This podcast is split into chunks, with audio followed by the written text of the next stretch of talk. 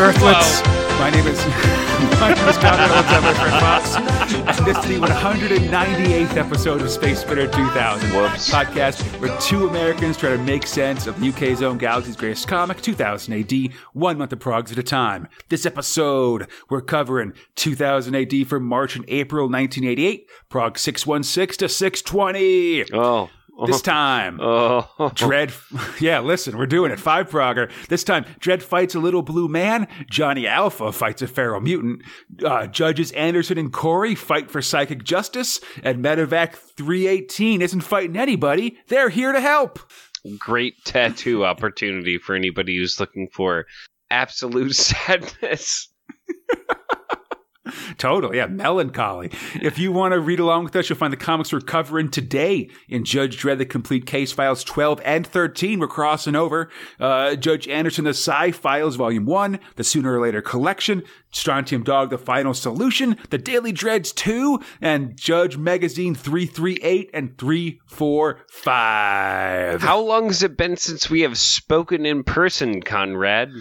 Like a month, I want to say? How drunk am I after we have not been speaking for a month, Conrad? Based on context clues from our 30 minute conversation before this one, Fox. One month I would drinking? Say, I would say pretty, pretty drunk. I'm- I'm fairly drunk. Not, not as drunk as I hope to be in our in uh, in two episodes from now in Oh, prog no. 200. Oh, no, that's- things are getting real weird. That is, as the children say, we will be faded, which is how I normally describe my haircut. Ah, nice. Me too, but I never I don't get haircuts often enough. Oh no, I guess I describe mine as a high and tight, but still. Anyway, yes, I would. Mm. Speaking of fancy haircuts, Fox.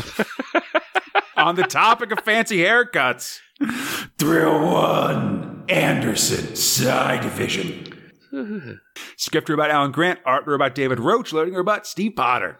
You know, So, last episode. the- oh, go ahead. Sorry. the worst part about looking good and feeling good is someone choking you out because they're crazy, meticulous, or no, activated. no, yeah, they've been they've been brain surgeryed into feeling constant rage, Fox. It's bad times. Yeah, so last it's episode, not good. Yeah. No. Last episode, judges Anderson and Corey went to went went to a nightclub to relax when a dude, Mr. Walther, showed up and he'd had had aggressive rage inducing brain surgery. I hate your knee hmm. pads. I'm just gonna shoot you.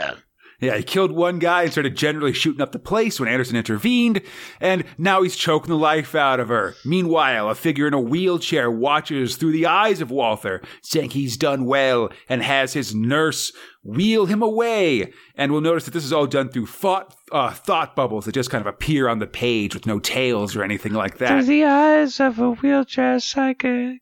Whoa. At the club, Walter's still choking Anderson to death when Judge Corey interrupts him with an uppercut. I mean, and I will say this is a Mortal Kombat esque situation in which every dude is overly clothed, but every woman Mm. feels like ready to fight because of how very few restrictive elements there are on their body. I mean, that's just the nature of dance clubs generally, I think, you know. You know what? Um, I don't disagree.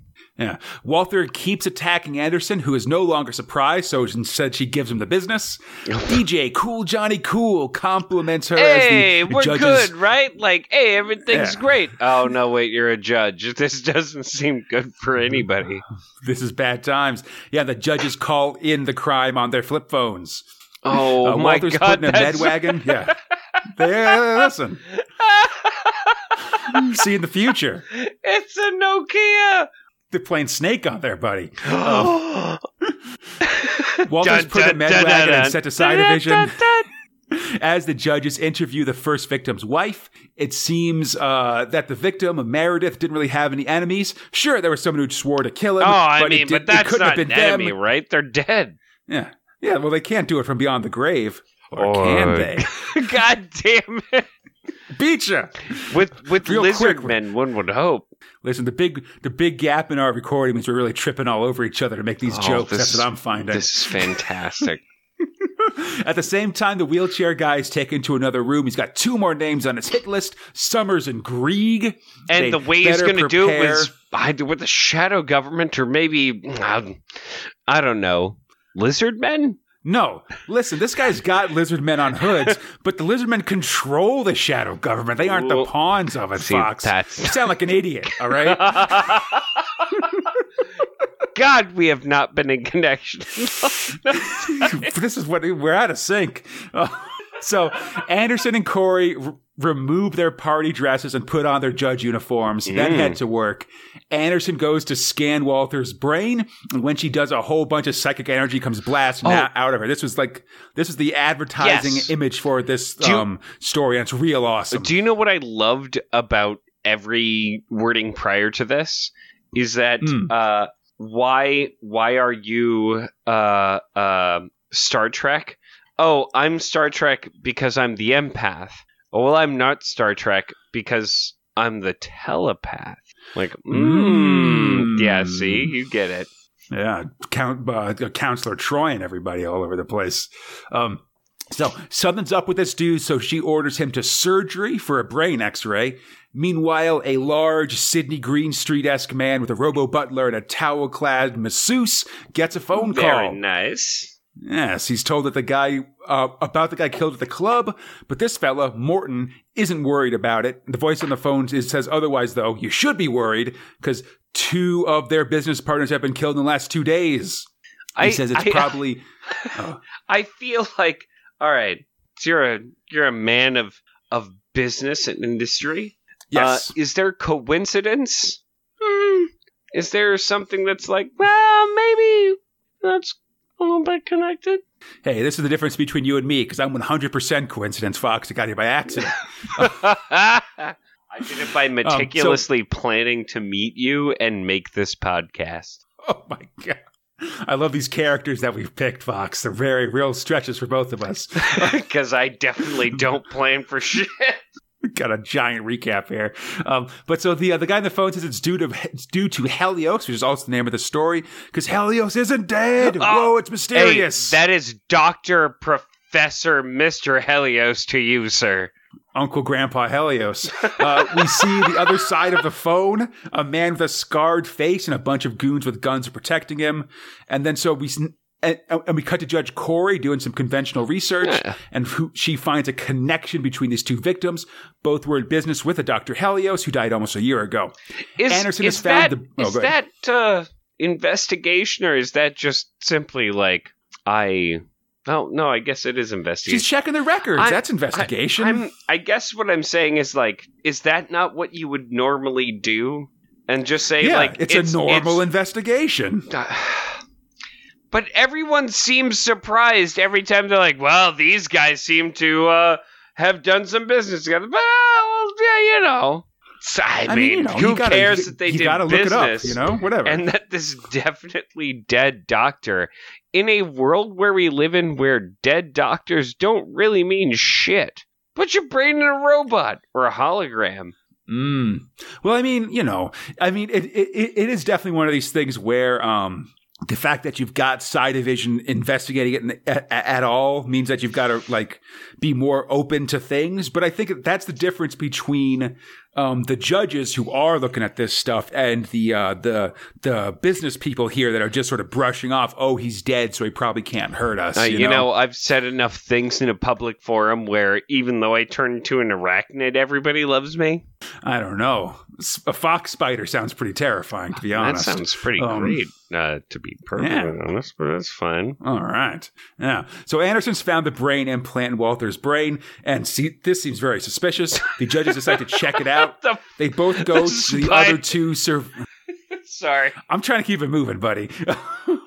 both are going to the two, two surviving business partners, uh, Morton Sachs and Jake LaRue, which I'll mention that these guys have different names in this prog than the previous prog, where there were Yeah, Summers and Grieg so that I- were still alive. All right.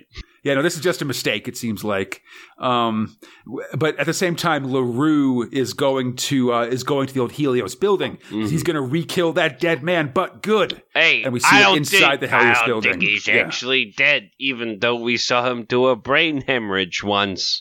Yeah, man, we see that bearded dude at the wheel with the wheelchair in the Helios building. don't you know that's not sawdust, but something else? Mmm. LaRue and his goons enter the Helios building, find, uh, finding fresh, high heeled footprints in the dust. Jake kicks in the door and finds the bearded man in the chair. I've been expecting you, Helios! Oh, Um, ba, and ba, at- the apartment of Morton Sachs, Judge Corey learns that Sachs, along with three other guys, invested a bunch of money in Helios' research, but got nothing for it, and then he died at a creditor's meeting from a brain hemorrhage. He's super dead. Hmm. It's weird when a guy getting a foot massage from someone who definitely doesn't look like they are with the name that he assigns them. Mm. That uh Listen, everything's sinister. above Yeah, absolutely. I'm I'm just saying, like anybody getting a foot massage when a judge shows up, I feel like that person is probably definitely guilty. It's the one thing I don't want to do when a judge shows up is be like, "Oh, excuse me while I get my foot massage," and don't give a shit about the law. You'd say that they aren't putting their best foot forward? You son of a bitch. You son, you son of a bitch. So LaRue also screams that uh, Helios is dead and shoots his body, but then just sawdust comes out. Ah! Or like silicate powder from the uh, from the uh, taxidermist or whatever. Uh, I don't know. Sure. It seems he really is dead and his body is stuck, well- but his mind is alive. So long as as the silica powder, as it burst out, had a little note that said, "Don't touch this. Don't put it in your mouth." Then we're good. oh man, those packets, buddy. I got a funny story about that that I don't got time for. um, anyway, his mind's is alive and possessing some scary eyes in the shadow.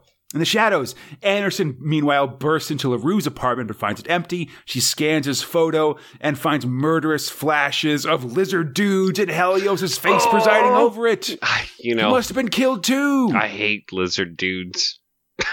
They're the worst. Anderson runs to her bike, dead or not. Helios has a lot of questions to answer for. Um, at the same, so Anderson's getting info on Helios. First named Arnold has a daughter named Lydia, age 30, whereabouts unknown. She then radios Corey that she's heading over to check it out. Corey agrees, agrees, and, go, and goes to leave Citizen Sachs. And this is where there's no, everything uh, is bad about you being an empath happens. Seriously. Corey agrees and goes to leave Citizen Sachs, who claims that there's uh, no way Helios swore revenge. They were angry at him.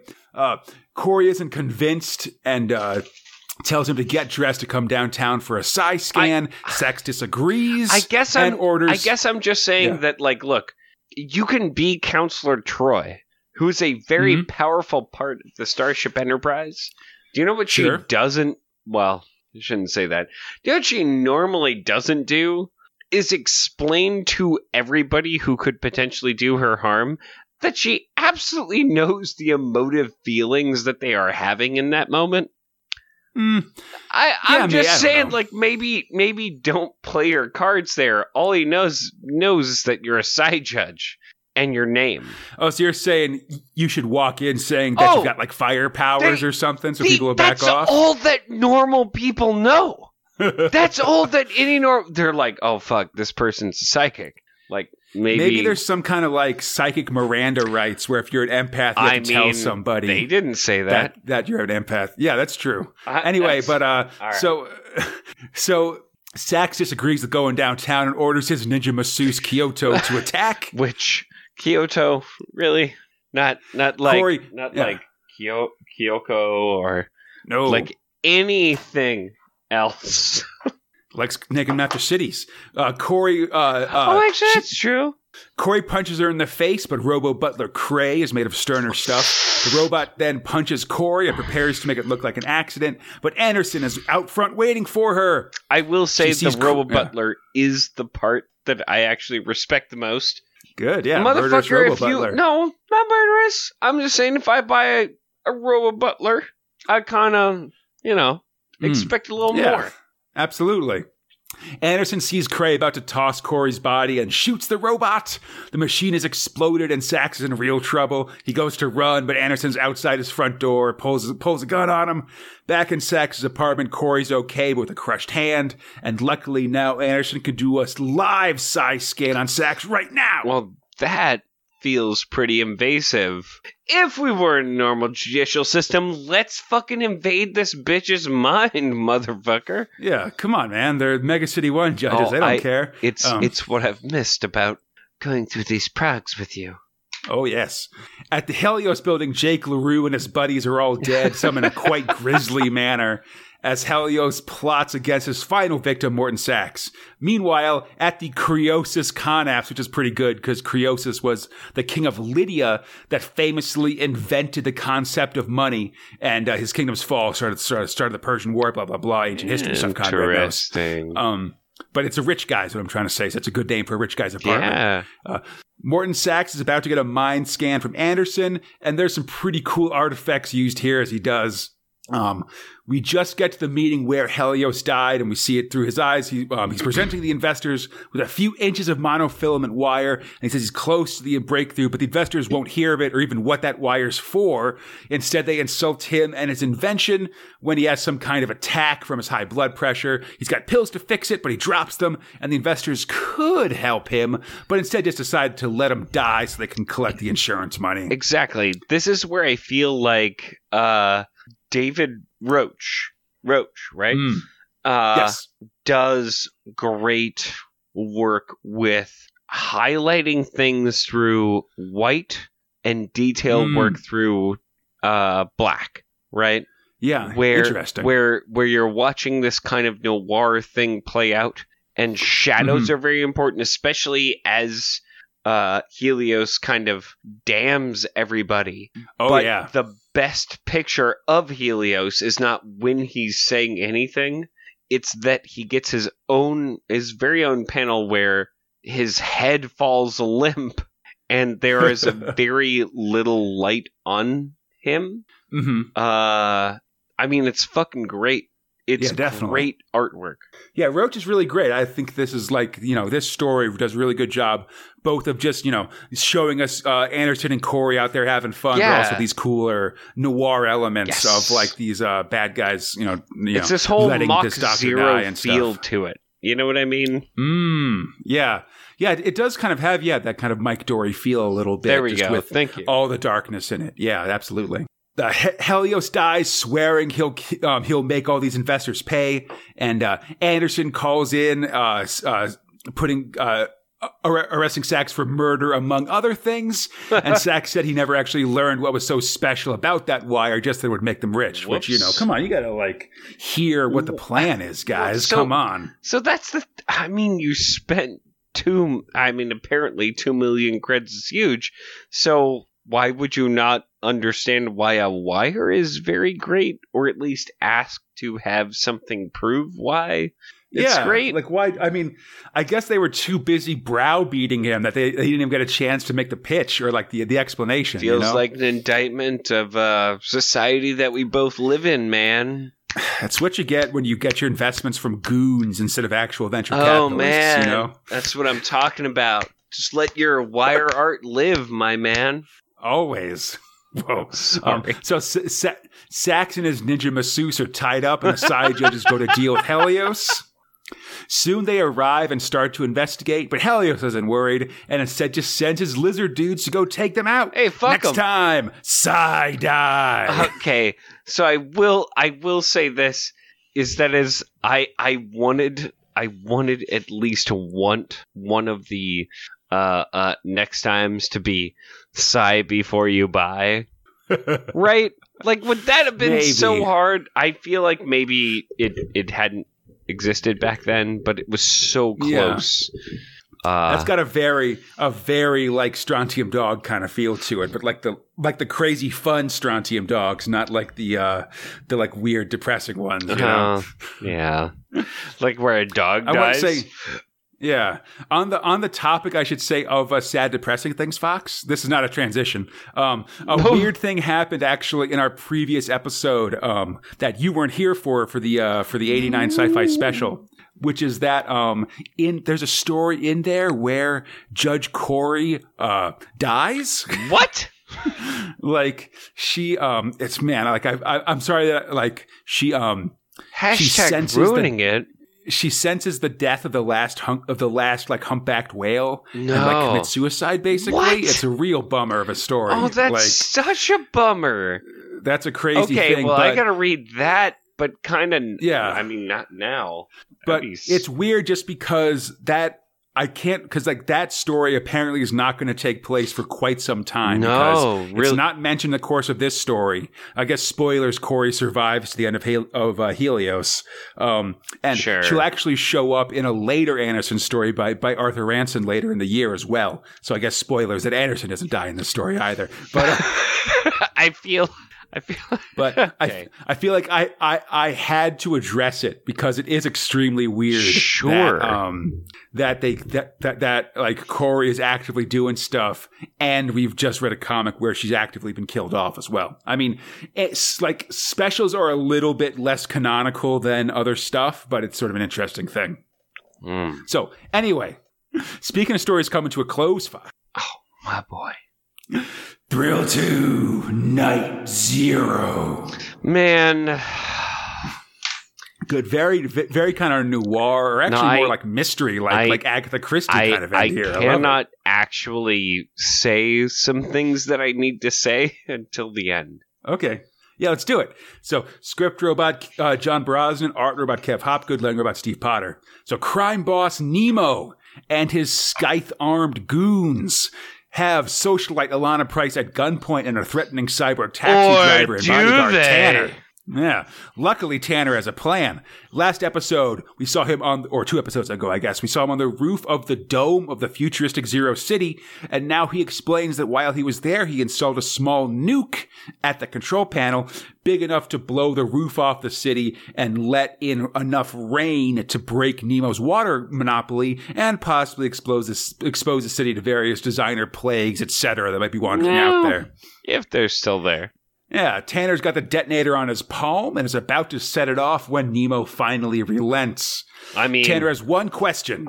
Oh, God, sorry. oh, I was going to say, no one wants to design your plague to kill them. Definitely. So, So Tanner's got one or uh, one question: Who took out the contract on Alana? I mean, it's the big question. He definitely Yeah. sets out a lot of things of like, here's what I want out of four things, and he's like, all right, what else? And he's like, come on, man, like, who who made me deal with all of this? Because I Yeah, I was just driving a cab, man. just trying to do my thing. You know, I'm very uh, Bruce Willis in The Fifth Element here. You know, um, later at the yeah, home. That's that's very this- similar. This night zero kind of. I mean, they're both sort of cab drivers that fi- in, in, you know futuristic cab drivers that find themselves caught up Except in a big power story of love. around a mysterious lady. The power of love isn't about uh, me getting back at my husband as a hologram. The power of love is only good for Huey Lewis and the News, buddy. That's what I say. Um, is that him? I don't know. Um, Is it? I don't know. I, I, I, I can't get into it. Um, Tanner. So later at the at the home of Daryl Van Dam and his wife Miranda, Tanner lays it all out. It was Miranda that took the contract out on Alana. God damn because the previous Miranda Alana- rights. Yeah, because she, we're back at it. But it was because the previous Alana, you know, the one that was killed previously, was having an affair with Daryl.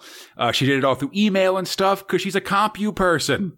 But the twist is that it seems that Daryl actually had Miranda No, killed in the first no, place so- because she had all the money and was he was tired of being ke- being a kept man or something, which is dumb to me. I'd love to be a kept man. Um, so Al- so to be quite frank, the way that this thing's tied that this ties up in the perfect present is a Hmm. uh, kind of future shock esque thing where it's like, a yes, your hologram wife wanted to kill you, but uh, you killed your hologram wife because you wanted to be with your non hologram floozy who your hologram wife knew.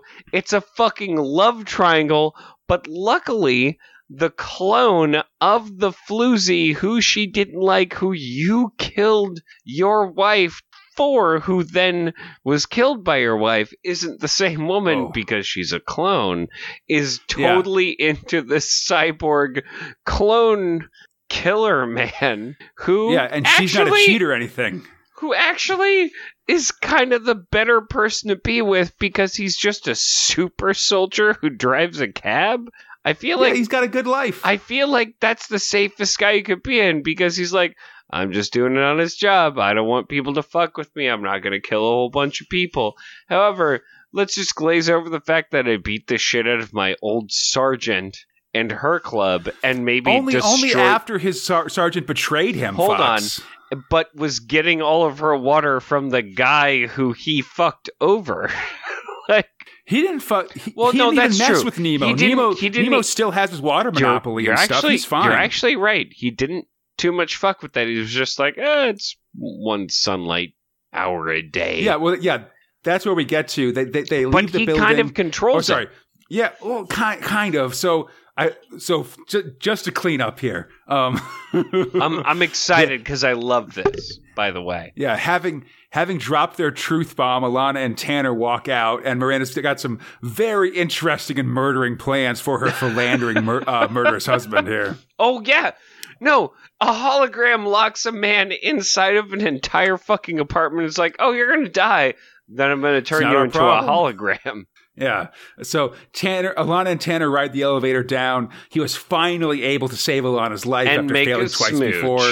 Yeah. They reflect on the difference between the old Alana and this new one and indeed make out.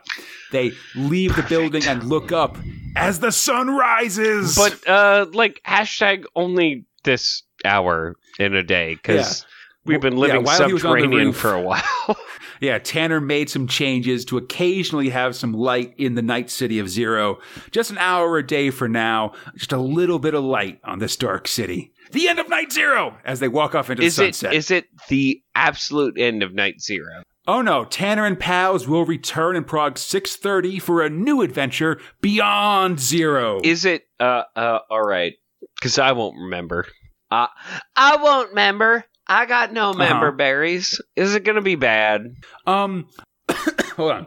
I'll say that like I think like I really like I Night Zero. this. I think I think Night Zero, I love Zero- it. Yeah, I think Beyond Zero is pretty good. It actually kind of becomes more funny, I'd say. Like like there's some more humor Oh, in Night that's Zero. actually good because I think it And needs to transcend the noir. yeah. in a big and, way. And I mean in that one that they kind of leave the city and have adventures outside of it. If um if I think please, Oh, oh so I was, I was, I was going to say, I think Beyond Zero is going to be hurt because there's actually a pretty big gap in the middle of it, uh, um, which is not that, that, that, that great. Which sort of hurts some of its I- like the storytelling of It it. hurts a Um, lot of a lot of this yeah. comic. Yeah. And there are future night um, li- like Zero stories beyond that one, beyond uh, beyond Beyond Zero. But I haven't read those ones recently. I remember it sort of losing something as time goes by. But this first one is good, and I feel like Beyond Zero is good, but it has some production so, problems. So, uh, I will parallel this to something that we are both potentially experiencing now. The future will not understand. Uh, uh, the Netflix series, um, Altered Carbon. Mhm. I love this first run, like the first season. yeah, I think the only way any other season could get better than the first season is taking the first season a little less serious because Mm. you need some reprieve from that kind of noirish aspect. Because if the whole thing is noir, you cut down the number of episodes, you whatever and whatever and whatever. I think if you play with it a little bit because it's such a it is it is still fantasy, science fantasy. If you Sure. play with that thing, it's interesting. I Yeah. love this series.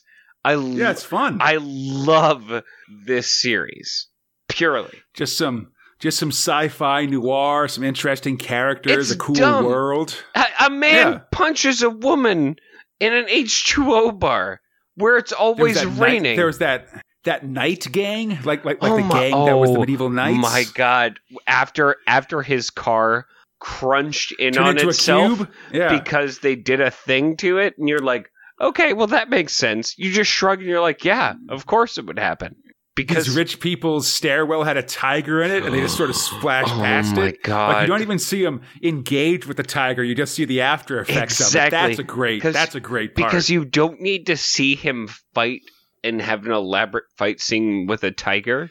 You just no, need to know It's more fun to see the after effect exactly. of it. You know, Like I had a bad time with that tiger, and you don't need to know the tiger's dead or that the tiger's alive. Yeah, he it just doesn't matter. Bad- it's good. Exactly. It doesn't matter. It's just beat, beat, beat, beat, and goddamn. Yeah, this is a very this this is a fun story. I I I, I really like this Night Zero. I feel like um, if I had one complaint, it's that Kev Hopgood's art can be a little rough sometimes. It Like just can like be. I don't know. It's it's it's not the most pristine art we've seen, no, but it's still very good. I, I- think, and he does a lot of little things in the side I to sort of I like would call build it. this world I and stuff call like it. that. So it's it's great. I would call it effective, but not elegant. How's that? Yeah. No, I agree. Yeah, this is just a good, good little 10 prog story. It gets in, it gets out. It kind of has some fun along the way. It, like, you know, very much what I'm if- looking for, if I feel every, like. If every story that we saw way, way back in the day about, Mm. like, I am a troop of soldiers going back to Marine times or to cowboy times, and you're like, God damn it, this is 900 panels of me reading a thing. hmm This is that given space and and that space being used to kind of tell that story like there is there is a world going on here Yeah. uh not entirely by dialogue if that makes sense Yeah, I agree. Yeah, I think it's, you know, yeah. dialogue informs fun- the art but art informs the dialogue i guess is yeah, what i mean It's it's a nice story, yeah, and it's got good parts. I'm I'm a big fan of this Night Zero story. It was great. Um, uh, but as we discuss this, um, you know, just w- when we think about stories with uh, giant cats attacking people, Fox. god damn it Thrill three, Swifties return. Uh, scripter about Peter Milligan, art about Jamie Hewlett, letting her about Tom Frame. i'm gonna get this out of the way now because i'm sure Mm. i'll talk about it later you know what i hate reading all the things and not looking at all the things Oh, you know. Is that okay to say? like, uh, I know, I know, it's Swifty, and trust me when I when I make this argument, it is. Let me equivocate this. Uh, Mhm. Milligan is maybe the best writer to work with Hewlett Hmm. because what's being said is to take you out of the situation, but what's being drawn is the same thing Hmm. Interesting. it the way that the writing presents itself is hey nudge nudge I, I guess these days you you would say hey look i'm doing a deadpool but but this is so far before that and so self-aware with that uh i don't think most writers would know i need to be self-aware or alternatively that artists artists need to be so self-aware that what's being talked about doesn't matter Hmm. Yeah. it's it so swifty is great there's just a lot of text that gets in the way of things that i want to look at Yeah, I mean, I'd say they also fit each other just because I feel like Milligan has a very like like you say, he's got a lot of like fourth wall breaks and just sort of like winking at the at the camera and stuff in his writing. Like there's a lot of asides and like jokes just built like like like throwaway jokes, Yes. basically just in the in the in, but in that's the and, and that maybe the is the best part yeah. And I think Hewlett Hewlett's art is like that a lot too. There's a lot of little side things, yes and little little like like like doodles in the margins and, of, who- of and his who art as well. Because it's just kind of playful in that way Yeah, I want to spend more time discovering those things than reading half a paragraph. Yeah, I mean, I feel like this is very much sort of the intersection of uh, of this art and uh, and 2000 AD. Frankly, Yes. Like, I wonder if we ever take a look at like Deadline or something like that. That would be uh, Hewlett with a little bit more time, a, a little bit more space to stretch out. I. Interesting. Um, I also say let, us keep an eye out for his work when, when we get to it a little later. Um, in I, I guess next year or something Because like I, what Like- I what I am saying is this is fantastic. What I Mhm. am also saying is it is crowded, yes, I agree. highly crowded. Like I want to pay attention to all these things, but I also have to read them for a podcast, right? Indeed.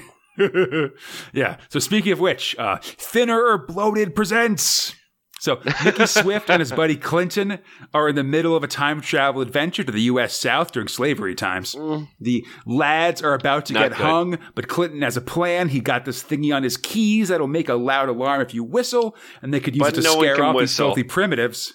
Well, yeah, you know, all the murder and mayhem and running and stuff have made it difficult for them to whistle. Things so so things are looking pretty bad until a sexy southern lady saunters by and all these damn rednecks wolf whistle at her and the keys go off. Bell of the ball, if you will, or Talk as they say, by sa- the bell. Yeah. I I actually loved. You didn't go for the first one, Fox.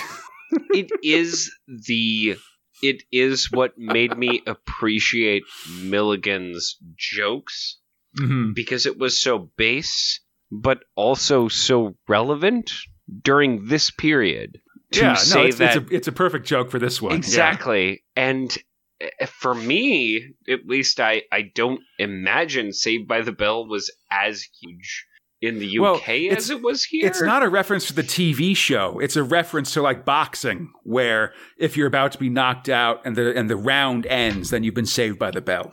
I don't believe you It's. tr- I mean, that's what the term comes from. I Fox. believe you. I mean, that was the.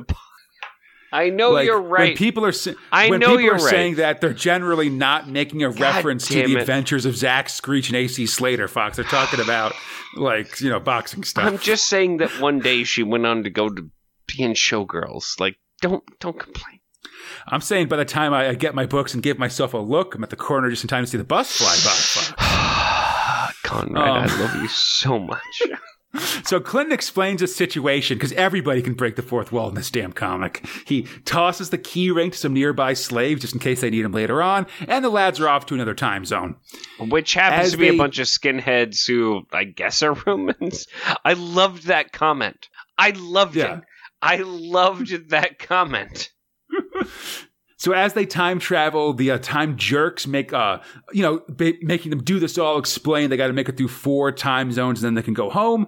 Swifty says they're off doing a Lord Lucan, which uh, Clinton asks him about. And I looked up to see it was he was this English lord that disappeared in 1974 after being suspected of murdering the family nanny, which is kind of interesting. I see something true- I would not understand. yeah, well, you know, this is what we're talking about in this Space Spinner 2000 True Crime podcast spinoff. You know. Oh my god, can not? Uh, yeah, finally, finally branching out to the actual to the part to the, to the I section mean, of podcasting that makes money, Fox. Where quite literally I can say lizard people and it's accepted. Yeah, the boys arrive in ancient Jerusalem, have some fun, but get arrested by some asshole Romans. Ooh. Soon, they're chained and thus unable to reach the time travel invite that would allow them to leave and made to row a galley and then taken to Rome. But On the way, but they oh, luckily ahead. we we know the I guess inherently that your bro knows how to take care of animals. Yeah, you, you pick it up. Yeah, as they arrive, they bump into a loose lion, and Clinton pulls the thorn out of its paw. I'm just Good saying times. that you know, the fact that I got Podcat is a natural role towards uh, nature. Yeah, good times.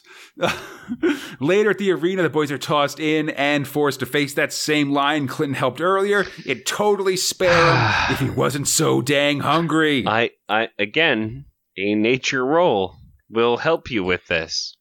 Oh, God. The, listen, I didn't focus on nature, buddy. All right, I focused on spot, I'm- and I focused on um on a search so that I could like you know be aware if I'm trying if I'm, I'm- ambushed in this D and D game. All right. saying that I am playing for for effectiveness.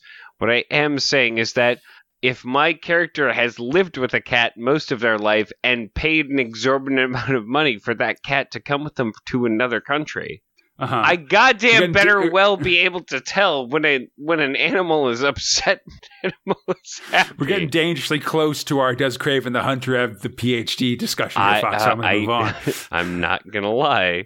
It, everything comes back. It does. Not not everything goes back to 2000 AD. Everything comes back. Shout out. Also comes back to our Kraven the Hunter conversation. I, I Um, both of those things are true. Everything does So- actually come back to both.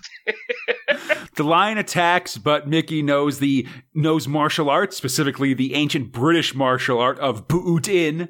A boot to the face of the beast buys them time to activate their invite and escape. Next, they find themselves at a Yes concert in the mid 70s. and then just fall They- asleep and, and wake up during the same set 24, 24 hours, later. and they're able to walk I, away. I feel like I uh, so this is one of those things where I get it, and also yes, buddy. and also I get it and I appreciate it. It's fine. it's good times, you I- know? no, but it also makes me feel old. I mean, I don't know. I never went to a Yes concert in the mid 70s. I didn't know? Need feels- to go to a Yes concert to know. for me, you know? Well, I think that you just proved the point in a way. I went to a Styx concert at the Ventura County Fair once. Oh, it was like decent. What? What year? Yeah. What year? Because maybe we were Last year. okay. We were definitely not there at the same time. No. I've seen I've seen Styx, Smash Mouth, and Sugar Ray. Oh, Only S oh, bands no. at the Ventura So County I've- Fair. So I've seen I've seen Sugar Ray at the Ventura County Fair, but not when the Ventura County Fair was like the Ventura Oh. County Fair. You were at the grounds. Yeah. Yeah. Sugar Ray, good in concert, I find. No, Any- oh, they we're were s- we're fantastic in concert. Not when they are the uh the only set for the I, I don't know. We we, we, we got to get back to it, Fox. I know. I love to. they the- end up in the in in the next time zone where they find themselves in, at the site of the newly finished Taj Mahal. Swift Gotta steal swaps some something. goddamn jewels. well, first he swaps, hi- I believe, his signed picture of Richard Branson, though I could be wrong, for a sweet hat. And then goes to pull a couple gemstones from the wall. Well, yeah. He does, but those were apparently load-bearing gems. Listen, and the Taj every Mahal gem, suddenly collapses. Every I I will hit hold on, I have to move this drink over Oh, here no. so I don't do this. Every gem is a load bearing gem. There we That's go. That's fair. The Taj collapses. It's time to run. They do and lay low for a while and are able to return to the time lounge. But before they can go through customs control, the jerks, the time party, offer Swifty and Clinton a chance to come party with them. Ah, of to, course. uh, you know, for the rest of eternity. Swifty rejects this offer and the lads head out, avoiding Whoops. customs. Back in the present, they find themselves back at that rich kid party, but the rich kids are with, with, with the rich kids about to attack them, but frozen in place by time. Ooh! It was all just to make me jealous. And then I'm going to Yeah. say some horrible shit that makes me really not like Swifty. The lads take this opportunity to kick the rich kids' asses, and this in turn get, lets Mickey regain the affections of his girl Wendy. Good times. Until he says, Well, I'd hit her too, but you know, we're having a good time. It's rough in the late '80s, but I like though. it was a bit much. I mean, yes, of course, how he ended the sentence is, oh, she'd beat the shit out of me. And I'm like, I feel like everybody says that, but also no one says out loud that I could just beat the shit out of somebody. It was a, it, it was a different time, you know. But and and it's a better time when Swifty reveals that he's smuggled several giant gemstones Okay. from the Taj Mahal in his hat. I mean, if anything, that absolves you of all guilt. If you times. got money, it, it doesn't matter how horrible you'd be with somebody. Yikes. The lads and their respective ladies retire to a tropical island. Things are looking fine, at least until the time cops show up and arrest them. But until then, let's just relax in the sun. I mean, Hey, I don't when know. Will those, uh, uh, how soon will anybody show up, man? when will they arrive? Sooner or later. The end of Swifty's return! Oh my god! Uh, Peter Milligan will be back in January of 1990 for hip detective Bix Barton. I can't Oh. believe we're getting to that guy. Oh my gosh. that sounds then- fantastic. Jamie Hewlett will return for the story Hooligan's Haircut in October of that year. I I feel like that's so close to the name. Yeah, It's I a mean, big it's gauche. Hooligan. Hooligan's definitely like Hewlett and Milligan's names mashed up together, you know. I'm all right with that. But I'm excited for that one. That one's a surreal, I mean, there- um, a surreal masterpiece for There 2008, there if you is ask me. this interplay between the both of them that I have felt through the entirety of this that yeah, I enjoy. Consummate. totally. Yeah, I like these guys. You know, like I, they're interesting. It's an interesting pairing. I think. I think these guys work to each other's strength, or no, they sort of have similar strengths and they work around each other. I think it, it, it's cool though. I, I I like the story a lot. Yes. And hey, speaking of things that test the limits of sanity, Fox, Oh no, little blue man. Thrill for Judge Dredd. Script robot for Judge Dredd, John Wagner and Alan Grant. Art robots, Chris Weston, Dougie Braithwaite, and John Higgins. Lettering robot, that Tom Frame. My boy. Judge Barry Curtin is having an in-depth psychic uh, psych evaluation. Surrounded by machinery and tech judges, they're asking him the hard questions, but he's acing them because they're actually being answered by Mo, the devilish little blue man that lives inside Barry Curtin's head. Oh, but there's one man who is not convinced. Yeah, Barry completes the test as Dredd looks on. There's some irregularities in his readings, but not enough to disqualify him. Barry ends the eval by making the standard impassioned, I might be zealous, but I get results type speech. But I get results. Curtin's let off, but Dredd isn't convinced and orders discreet surveillance on him. The tech judge objects, but Dredd asks him to humor him. Later, Curtin is running down a perp, tackles and beats him, uh, finds a bag of chowder powder on, on his person, and gives him five years for possession and ten for manufacturing. But is also kind of gonna stamp his face with a thing that's probably gonna kill him.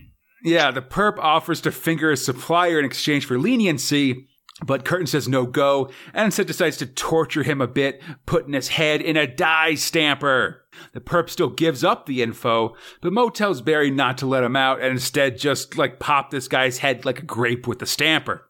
Barry smiles big as he presses down on the perp's face, but from the corner of his eye he sees a, mo- a, a mobile camera. He lets the perp out and tells him and takes him to the cubes, wondering how much the department saw. I mean, they saw a good part of it. What with that droid that they injected with uh, Leia had the truth serum poked. Oh yeah, yeah, I- the, uh, the interrogation droid thing. So much more sense in my brain. See, speaking of seeing a lot of things, there's a Dredd's called to watch the video as Curtin pumps iron in this sexy ass Judge Jim. I mean, Um, every gym with judges a sexy judge Jim. that's true. This one especially, though. Um, um, and he, we. We see um, uh, Barry's having a discussion with Mo in his head. They're both worried about what will happen once the bosses see the video, and they decide it might be time to blow MC1 and head to South America, where their talents will be appreciated. Apparently, South American judges have a, a lot more leniency. Which, Indeed. all right, To do that, they need some seed money. And as Dredd's watching the tape and interviewing the perp with the dye stamped face, the perp overheard Curtin talking to someone named Mo, and Dredd said to handle him, but he's the, the judge is currently radio silent. quite honestly, I feel like if you killed a lot of very giant ants, all of South America would be like, "That's our guy." No, you kill a lot of ants, but then they they'd uh they just assume that it was the nukes that killed him, even though you, in fact, you and your partner, Captain Via, di- die killing the queen ant deep underground. Fox, you wouldn't. They they just start the process all over again. yeah, it's very it's sad. true. Actually. Sewer level is uh is real. Shout out to Ant Wars. Ant Wars so good. Ant Wars so good. Definitely, man. You did that on the on the Mega City Book Club. That's an awesome time. Um, so Barry mean so Barry's watching some Mega City gangsters head out. Uh, you know, go to a drug deal. Putting a silencer on his lawgiver, he blasts the driver's brains out, kills a guard, and then jumps into the basement where the deal is going down. and all this is actually pretty cool. It's a very action packed It is. section here. It is so good. Barry rolls into the drug deal and blows massive holes in the perps with a giant, scary smile on his face as Mo cheers him on and warns him of hidden bad guys. Which is kind of interesting. Got the using him as a spotter here. What? Or is it his instincts? Hmm. Ooh. He kills one of these guys by shooting through a suitcase full of this chowder powder stuff. And it seems like it just messes up your brain when you take it because it just kills a bunch of these guys instantly. Just I like to the imagine it just makes really good chowder. Uh, but what if it Like like, you- turns your brain to chowder? Like suddenly you just got a bunch Well, of like clams I and I- like it's uh, just that like- every like, like a cream sauce in your brain. everybody gets like real strict about like, oh god, sugar thing bad. It's true. but like like tasting actual like chowder, you just apply it to hot water and suddenly it's chowder. Like And I guess Oh. meat is illegal in Mega City 1 too. So Well, like, you know, exactly. the very seafood could be bad there too. That's where that's where like chowder powder. I'm like, hmm. Apparently, like all of Massachusetts and Long Island would get fucked. Yeah, Manhattan style still legal in Mega City One. Strangely, uh, oh, it's a chowder joke. Whatever. Um, Barry takes the money as Dredd arrives on the scene. He walks through these murders as one of the criminals begs Barry for mercy. Mo and Barry aren't in the mercy business, though. Uh, no. Right, Mo? That's right, Barry. And shoot the perp right in the face as Dredd arrives in the scene. I like your Archer joke. Yeah, it's good. sort of. It's. I'm glad you picked it up. It's like it loses a little something when, it, when people have two different names. Oh my god. Uh, That's right, Evil Barry. Barry plays it straight just enough for Dredd to lower his guard, and then draws down on Dredd. Slide your gun over. Evil Barry, Barry. proceeds to ha- like regular, you know, regular Barry and regular Mo. They're just both evil and crazy. Barry proceeds to have a conversation with Mo in front of Dredd, uh, getting real crazy. I mean, he, he smacks to him in cuff himself to a pipe. face with the fuck. Yeah, cold cocks him. Yeah, that's great. Two hours later, Barry's bike is found, and two days later, he's still missing and is assumed to have left the city. I like hmm. I like that the whole way this ends. Yeah, Where's Barry? cliffhanger, Missing. Definitely.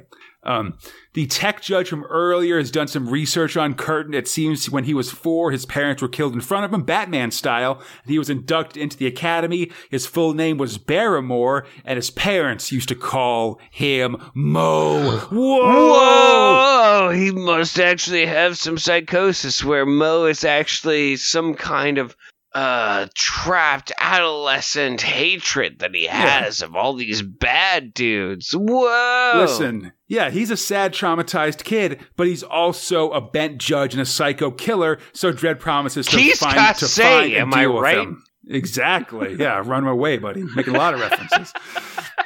Dredd promises to find Barry and deal with him, and he will next episode. Mm. Next up, uh, Alan Grant and Dougie Braithwaite take over here. This is Braithwaite's first time in the prog, um, though he'll be in both specials this year. So he's been in one and will be in, in the one next episode. He's probably best known for his Marvel work, including Earth X and Punisher Kills the Marvel Universe. And this story feels like it was specifically commissioned by Alan McKenzie as the D Mob Block, which was a British um, house music producer, uh, house master. Bubble Bubblehead Strange is uh, is uh, starting a giant house party. The judges This, are not pleased. They come to take like it, a sh- shut it series down. of Yeah, people who don't know what a block party is. feels like someone who's really into. Listen, we're going to make a story. We're going to make it about house music. It's going to be real good. Exactly, because every every time they try to make a lyric about house music, I am not saying they are wrong, but they're pretty inaccurate. It's something, man. Um, they put they rip the wall out of the place to uh, to get in there. Dredd gives everybody in the block sixty days for a noise disturbance, uh, despite being called a party pooper. But Bubblehead spends his time in the cubes, um, thinking of an even bigger party. And soon, at the Jack Masters block, a uh, one-time Canadian MP and mayor of Thunder Bay, I think I don't know, but um, anyhow, the giant block-wide dance party starts and pulls everybody in. Dredd responds and decides to get serious, calls in the H wagon, and has the whole place saturated in stum gas. Which, as we know, is definitively effective and has no precarious impact. It is interesting that they've sort of dropped, they've sort of not mentioning the fact that I think we learned in Block Mania that it does have a chance of killing people, like maybe one in ten or something like that. One in ten when we're talking about ten million. You know what I mean? I mean, it's been it's been like ten years since then, so they could have refined it or something. Um, I mean, but the but gas would works. they have? No, the, the the works. The whole block is knocked out. Dredd has organized the first block wide year long cube party. Get in them cubes. Uh, next up, John Wagner and John Higgins. The two Johns are on art now, with Tom Frame uh, uh, going as Tom, as uh, John Tom to fit in. So we got three Johns. Um, Perfect. a- a couple in a fancy moped has taken the wrong exit and is now fumbling with maps. So, It's- so I have to ask because I know that this has happened to. I mean, it's happened to me where it's like, "Hey, AAA, I'm in a place," and they're like, "Oh, we don't cover there." Yeah. Why I the think it's a fuck do pretty I common have thing. AAA? Listen, it's complicated. I think it's called the Motor Club in England. I, I could be wrong about that. Um, It's not good when you have to fend for yourself. Yeah, there's movies about that, I think, like besides this one. Um, but yeah, so this is a story familiar to anyone who's taken a Lyft or an Uber can relate to, you know, just getting lost and the map's not working. Suddenly, though, their vehicle's drive unit breaks and they got to call the Moped Club, but the locals are restless So a kid tags their vehicle with the name Jerko. Which is fine until they start trying to come in and they are very obviously, I mean, quote, not from here. Oh no, these are rich guys who were, should not be in this neighborhood. I'll say also that that here, um, it seems our days of uninterrupted Dredds in these scans have come to a close because this story breaks in the middle for for the Helios story in, in this prog. Um, but back at uh, back, at the Dredd story, the car owner Buzz Bieberly's on the line to the auto club. They don't make breakdown calls in that area, and the operator keeps it together as they call the judges because there's a very high chance that, or you know, and say, listen, if you're lucky, the judges will ma- the judges will make it to you uh, before anything too bad can happen. Cross your I, fingers. I like how everybody else has the green light except for this one chick who's like, fuck! Yeah, no, it's a real emergency at the call center there. Dredd gets the call, but he's four minutes away as a mob forms around the moped. Then the Bieberleys drop the shutters, and the operator starts offering them life But, insurance well, just no, in case. not even just the shutters. It's like, did you get our shutters? No, we didn't get your Yeah. shutters. We paid everything for the moped. We paid kind of half price for the shutters. Oh, Oh no! well, hmm, yeah. How about did you get life insurance though? Did you get life insurance? oh, I paid up. No, I don't get that either. Oh no! Are you Oh. are you kidding? I didn't pay for the shutters. Do you think I bought your life insurance policy? and then their phone antenna gets snapped. The locals have made it onto the top floors of the vehicle. While Dredd is on the way, he sees a man jumping out of a window being shot. It's a domestic disturbance and has to intervene. The Bieberleys are under siege as their moped is looted. They're locked in a closet, and Buzz has been grazed by a shotgun blast. Dredd arrests the couple and jumps back on his bike. Will he make it to the moped in time? It- we'll find out it- next episode. It is the best way to end this kind of episode where I I don't know about you, Conrad. I feel you know I'm not sure. They might be kind of trying to make a point, but I I, I, I don't I don't know if that's true. I mean, this, like, the tone of the comic is silly enough that I'm going to assume they'll survive Fox, but I wouldn't bet any money on any of their moped accoutrements surviving at all. I mean, I feel the husband or the wife will be dead. Oh man, that's a real bummer. I know. It's Mega City 1. That's fair. And hey, on the topic of bummers, Fox, Oh. non thrills covers at Nerve Center. Hmm. So here we go. It's a five progress. This one's going to be crazy. Oh, like this, ep- actually, in the manner of the rest Do you of like this that episode. Luger crazy on the one. front page of uh, of 616? Good times. Point blank. Kev Hopgood draws a final Night Zero cover with a gun drawn on Tanner. I'm all gotcha. In the yeah, in the nerve center, Tharg continues to try to hype up the TCV, the thrill containment vessel. Hmm. And while I've I've been down on these, I think for the record they're fine. Whatever. Yeah. Um, there's pictures of an old judge with a bow tie, which is a parody of UK TV presenter Robin Day, famous for bow tie wearing and shown up a couple times in the prog. Thanks for Darren Stevens for helping me out with this ID. There's also a Durham Jessica Rabbit. Oh yeah. Ow. Uh, letters say that this comic is pretty good, that Tharg doesn't have to worry about taxes, and 2000 AD is being used to show the presence of classical art in modern culture. The prog ends with a flicks column by John Brosnan, now of Night Zero fame, and he's discussing the rumors of Star Wars 4.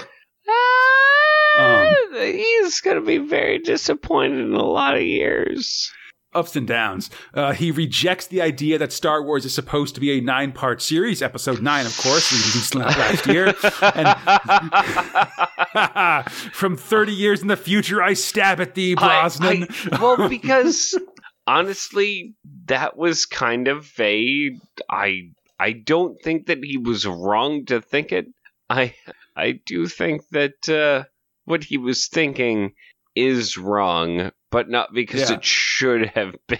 I mean, I think it's interesting just because I feel like I've actually heard a bunch of people say say recent like talk recently, just sort of in random things that that there wasn't an idea of a of a of there actually being like nine movies in the main Oh, Star no. Wars timeline or No. something. But yeah, I mean, even in '89, we're seeing that that's definitely something people are talking, about, and I feel like we've heard them talk about it earlier as well. Imagine In if the- in the Zap props. Brannigan were in charge of your childhood. Bad news. I, I feels familiar. You know, I do suffer from sexlexia, Fox. oh but my um, god.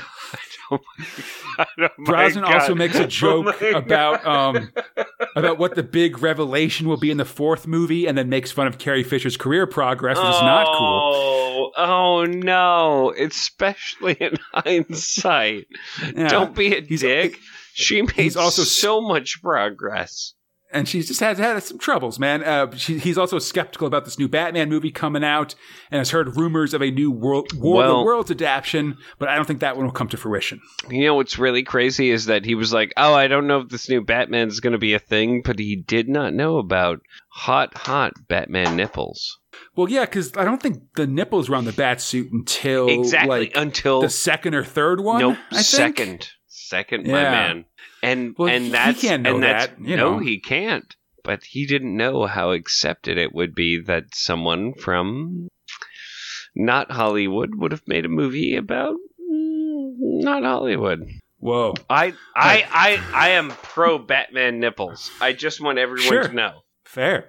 Prog 617, Feral, coming out of the shadows looking cool in this Simon Harrison cover. Ah, I'm coolest relative. Yep. In the Nerve Center provides a poem about the contents of the prog. There are pictures of a very high tech art droid. This may be a trace. And Dredd doing a Your City Needs You thing. That's Letter writers throw shade Big at size. Beetlejuice, which I'm told is actually the- like like astronomers are saying Beetlejuice is about to like go supernova as we're recording this, which is a bummer, man. R.I.P. You know, be be careful out there, Tharg. Um. Oh my God! Yeah, a, um, a writer has a baby daughter named Shiva that's being raised on 2000 AD. There's some disses about the Spider wo- wo- Woman poem we had last episode, which I liked a lot. I, I like the poem. Yeah, did I, I did a reading of it. Mid prog, there's a full page ad for a, for a free TCV based around filling out a the voting coupon. It features a space lady unveiling the power of the thrill binder with light and classic characters being shot out of it. All right, now Um, the uh, the art is by Nick A- um, Abadzis, uh, most famous these days for a comic about the Soviet space dog Li- uh, Laika, and who will do some work in uh, in 2000 AD. sounds absolutely like writing it for the prog in the transcends space, time, and politics. Yeah.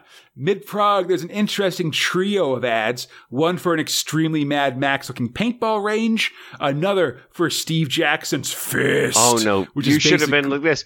Paintball games. right? But I, I don't say fist seems weird to me because it's basically an RPG that you play over the phone, like you know one nine hundred style, basically. Oh, so you mean where you- all of the kids pay, where the parents don't know that you're paying for it? You're supposed to ask permission, buddy? they say that usually. Okay. My man. And if you don't like that, th- then the third ad is one telling you how to complain about ads in magazines. so you got it's got you covered. I mean, no, it has the magazine covered.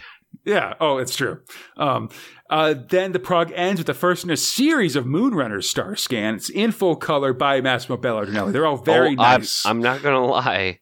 From 617 on, they're my favorite star scans.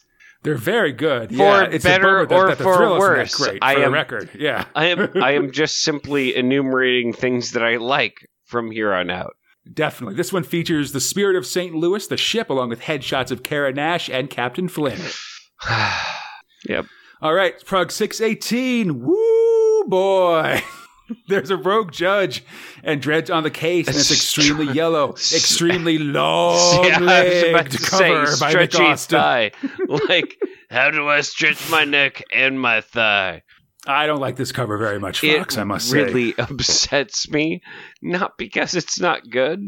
Uh, uh, from an from an artistic standpoint, it's interesting.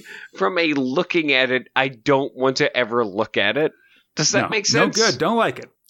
In the Nerve Center, Tharg continues to hype the TCVs and mentions a new Drudge Dredd story Roger coming next Rabbit! prog.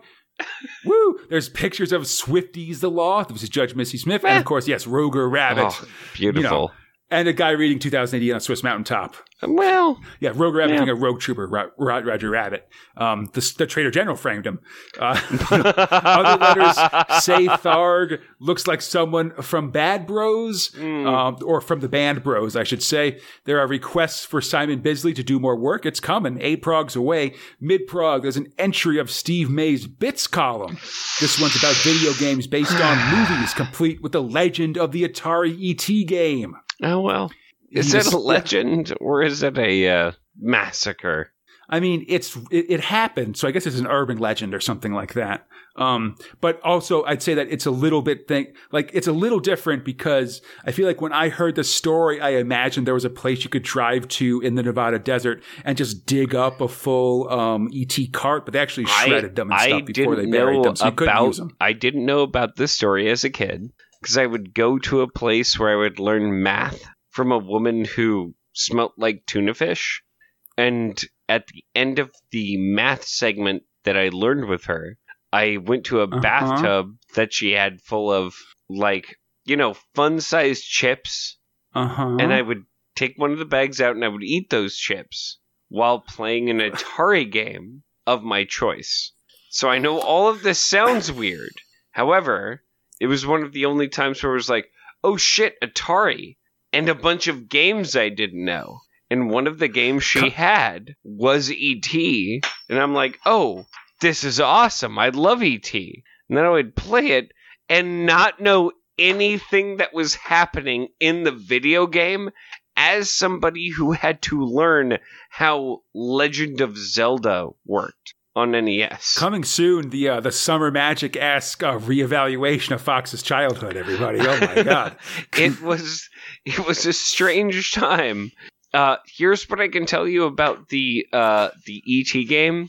There were Uh huh. there were two actions you could do other than moving around, which by the way, moving around did not dictate whether or not you fell in a hole. We won't go into that. You could move around, but eventually you would fall in a hole, and there were two actions you could do. What do you got? Raise your neck Uh huh.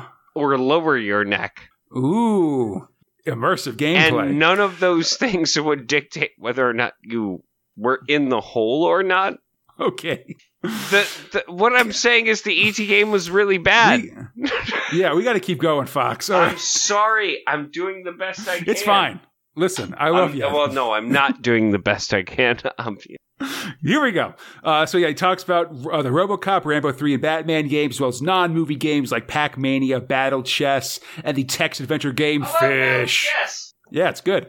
There's also a full color ad for of wildlife saying to save the, the rainforest and a preview for Medivac 318 with the station and some cast pictures. The prog ends Which with a net fine. scan of it. Captain Flynn jumping through an alien landscape with his wrist harpoons as weird eye tentacles look on. It's good stuff.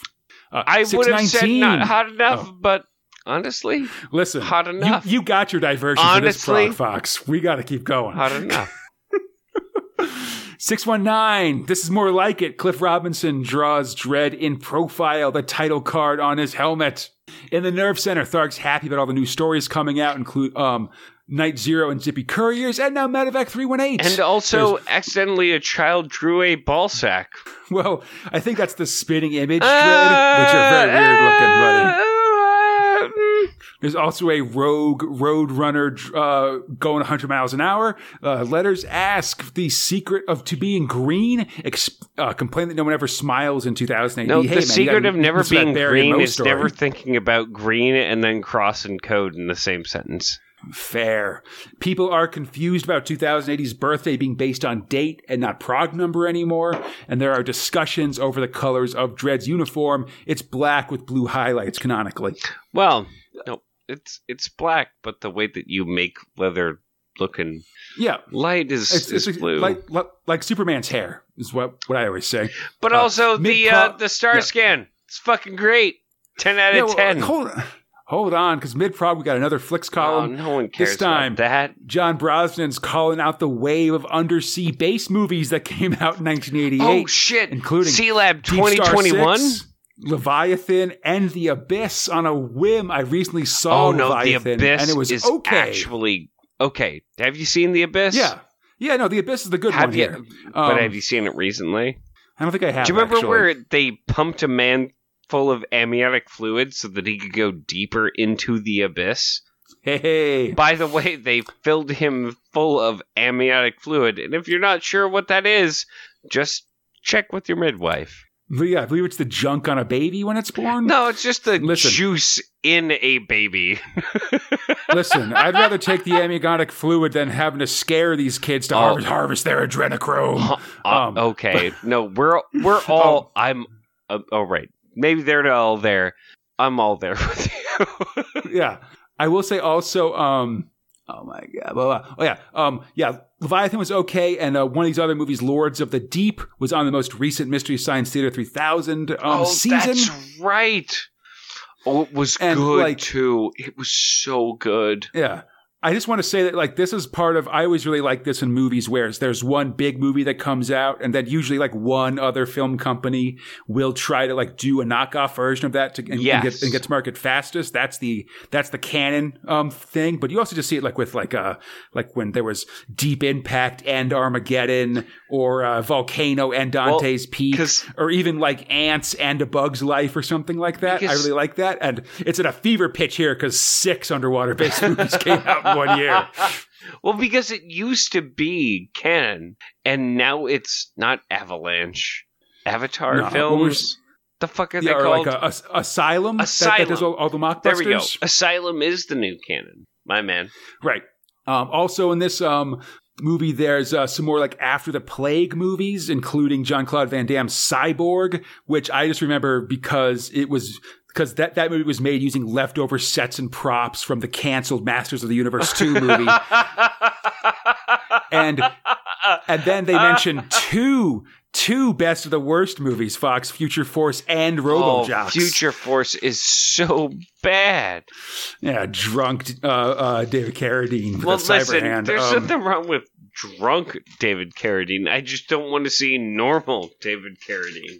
Indeed. There's also some brief mentions of other genre movies. Mid prog, there's an, an, an ad for a new um, Crisis, I believe issue 15, where they go um, to four stories an issue, including one by newcomer Garth Ennis, who will be showing up um, here, uh, as well as um, in, in 2000 AD eventually, and one written and drawn by Brendan McCarthy. And there's a plain white box for Slaine the Horned God. I feel like they missed so many things of just showing a horned god right there. We'll see more. The prog ends with a net scan of Kara Ogilvy Nash looking good in her bikini slash jacket combo.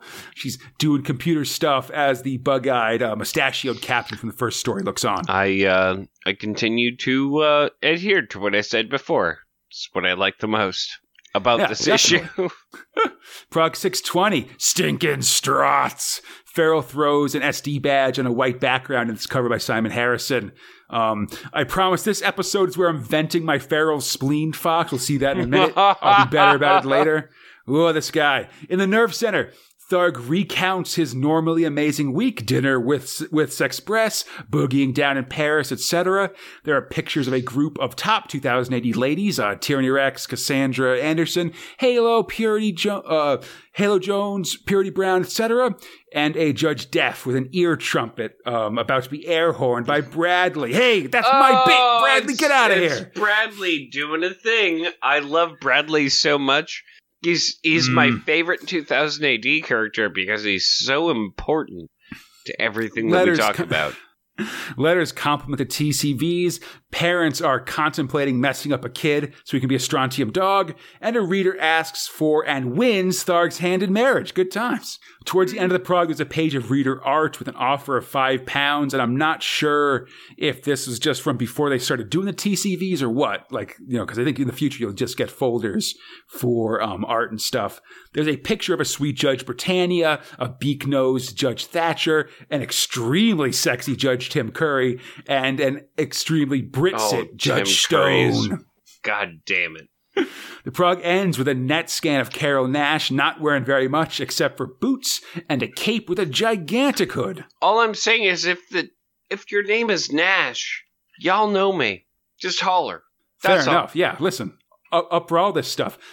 Anyhow, speaking of uh, Feral, Fox, and this no good kid, Oh, let's no.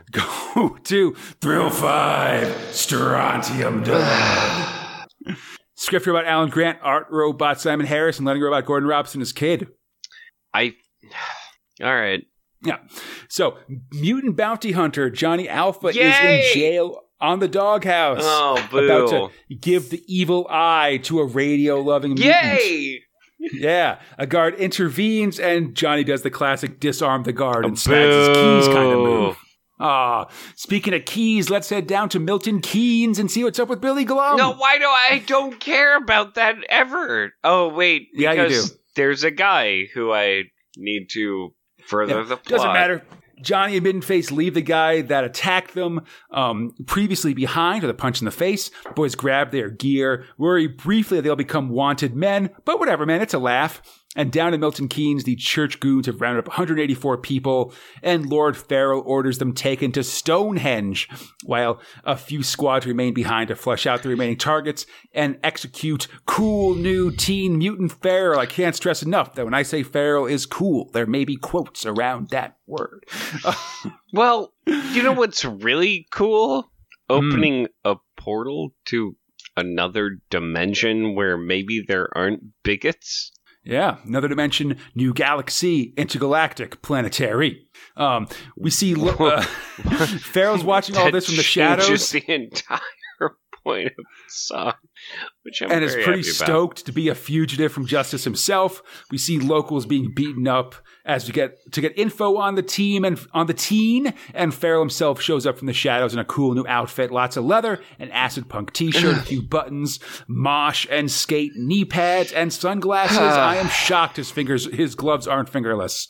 He jumps in, attacks the goons, but doesn't kill them. Instead, ah, here we see why. He removes his gl- gloves to show clawed fingers. He's not a mutant because he's an albino. oh, it's cool. But also so that they can hang them and like open beers in their face.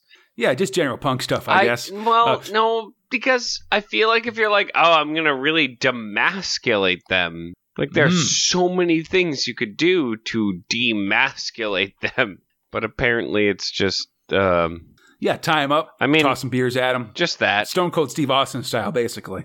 Um, so uh, Johnny and Middenface are rolling through the doghouse, casually beating people up as they go. They steal a spaceship, even doing one of those uh, flying quickly through the closing pod bay doors move That's with pretty minimal sick. fuss. That's pretty sick. yeah, I love how this is all. Re- this feels very like old school Strontium Dog, real Well, no, 'cause I- casual, successful stuff. That's where I feel like this does a good job between what I don't want to read and what I do want Yeah. to read. And maybe they kind of get that interplay. maybe yeah. Because meanwhile, Feral is beating guys up with jump kicks and claws. exactly. to the uh, and claws to the face while reflecting on the nature of violence and things like that. Um, he decides not to kill these these new church guys, instead just stringing them up by their ankles to, and letting the city handle them. At the same time, the dogs are entering British airspace, and a pair of interceptor ships are coming after them. The ships fire uh, some warning shots, and the ship, um, the oh my gosh, hold on. The ship the dogs are in. Sorry, I got like some coughing, hiccuping kind of thing, but I think I'm okay. I'll burp for you. The ship's fire some. Yeah, it's okay. The, the ship's fire some warning shots, and the ship the dogs are in isn't even armed. Luckily, Johnny has a plan. We'll just fly real fast. It's the plane version of run.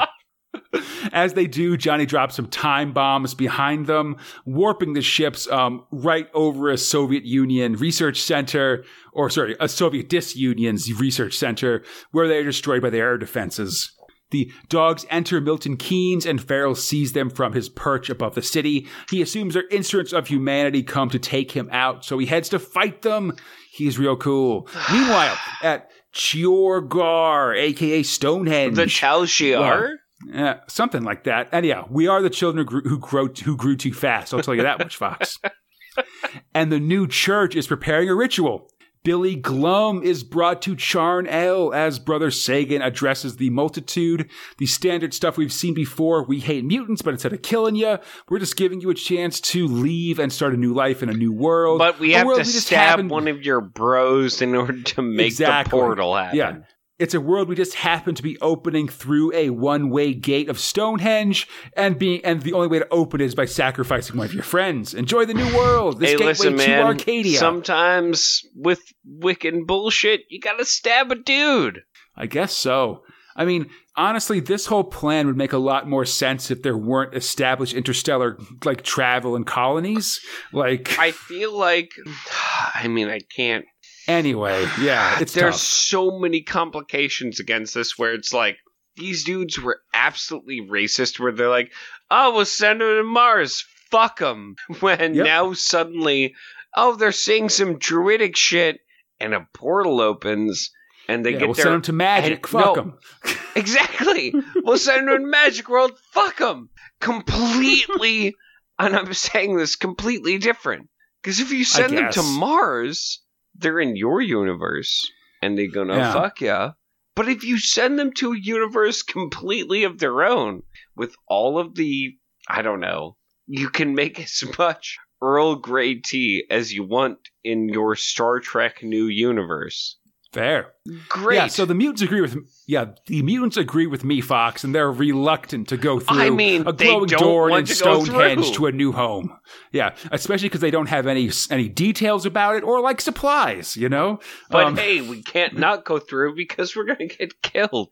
Yeah. At gunpoint, the mutants head through the shimmering portal and then it fades away. Oh and they're God. alone in a strange new world with scary eyes appearing in the shadows. This feels like a Warcraft, maybe. It's bad. Sagan congratulates Charnel on the magic as the sorcerer surveys the corpse of poor dead Billy Glum and gets report that Alpha and McNulty are escaped and at large. He's delighted. Soon they'll have their reckoning. Which I Johnny feel like me- is them just opening a portal. What's a, of fighting. I reckoning mean, you- in that way? You know, showdown. I mean, Johnny opens portals from time to time as well. Time portals. But anyway, uh, Johnny and Middenface, meanwhile, have arrived at Milton Keynes and are looking for Billy Glum as Feral st- uh, stalks them overhead.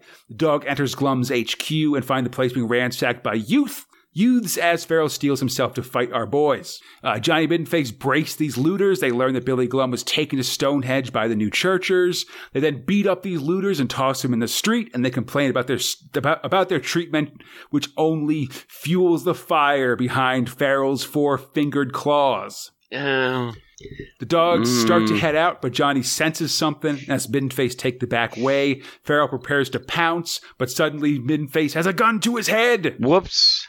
Before either can explain themselves, Feral strikes Middenface and then jumps from the roof onto Johnny. Alpha kicks him off and tries to explain, but Feral isn't listening. Takes a swipe at Johnny. Because Johnny's a much God better forbid farter, for a moment fighter. that you might listen to the guy who, I don't know, fought for your rights for the entirety of your lifespan.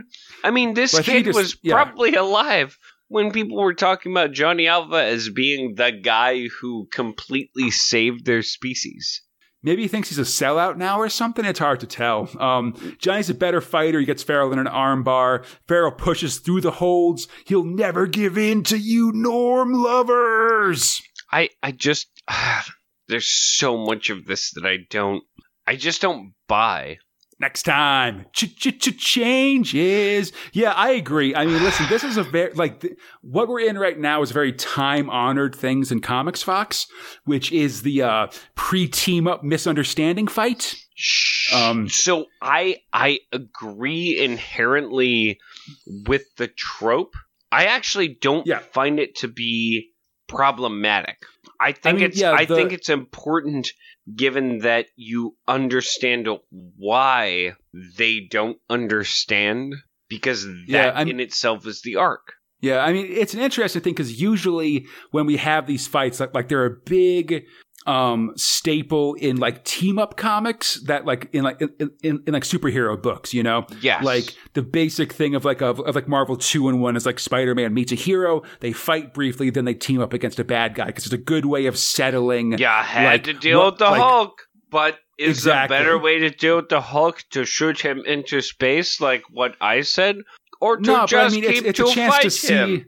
Like, you know, okay, so like the Hulk and Thor meet up, like who wins in that fight, et cetera, et cetera. It's a chance, you know, it's good for good guys to fight now and then because it sort of answers questions about who's stronger and things.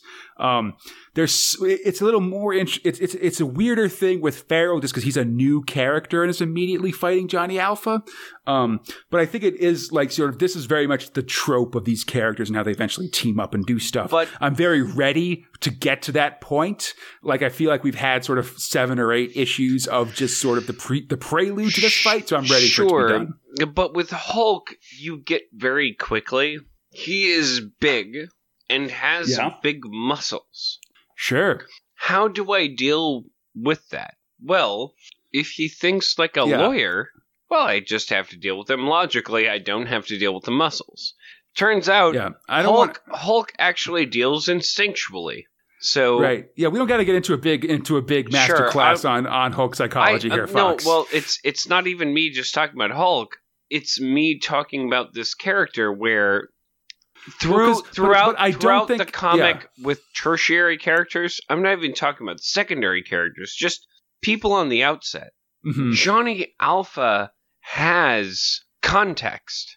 Right. The people aren't Yeah. dead because Johnny Alpha is still alive. This Yeah, is I a kid who don't- went through a war with so many people, and it's like, that's the guy we trust.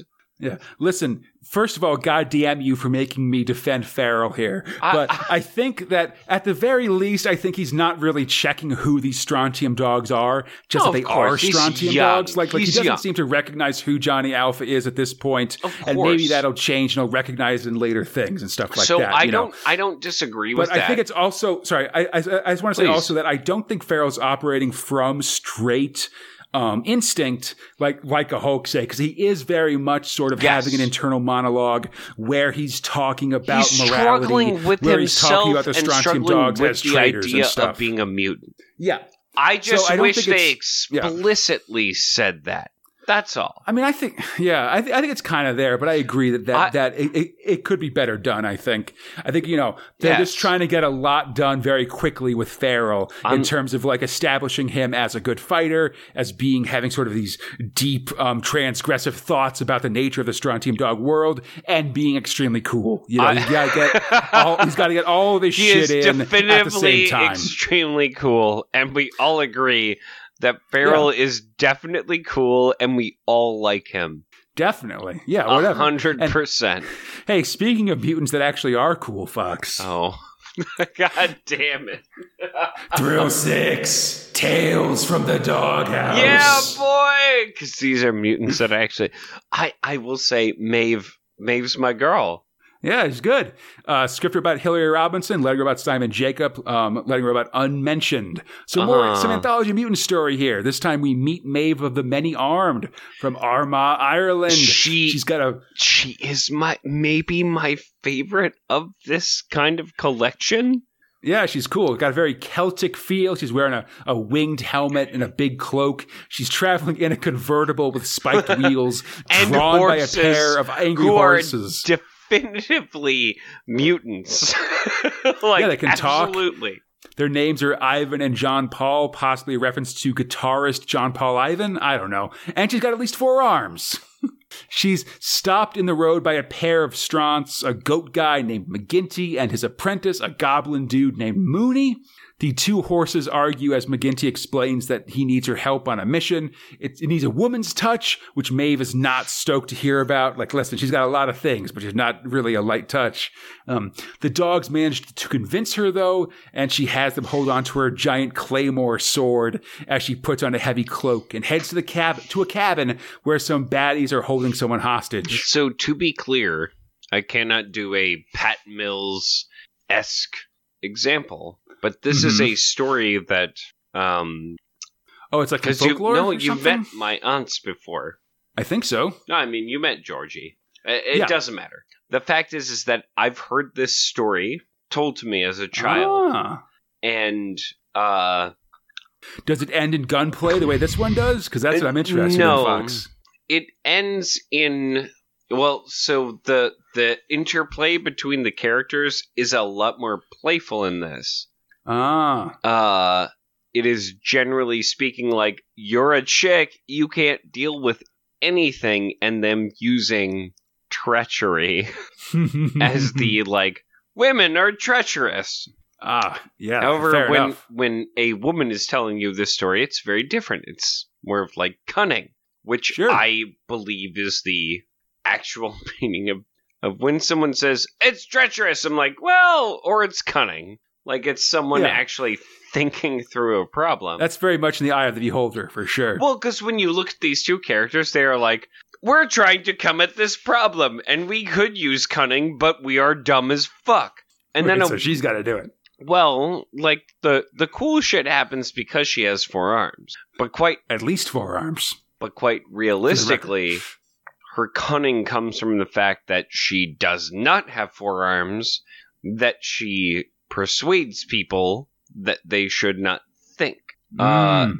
there are things about this story that I think are very analogous to old stories where it is teaching you a lesson. The lesson is not you should have four arms with four guns, right?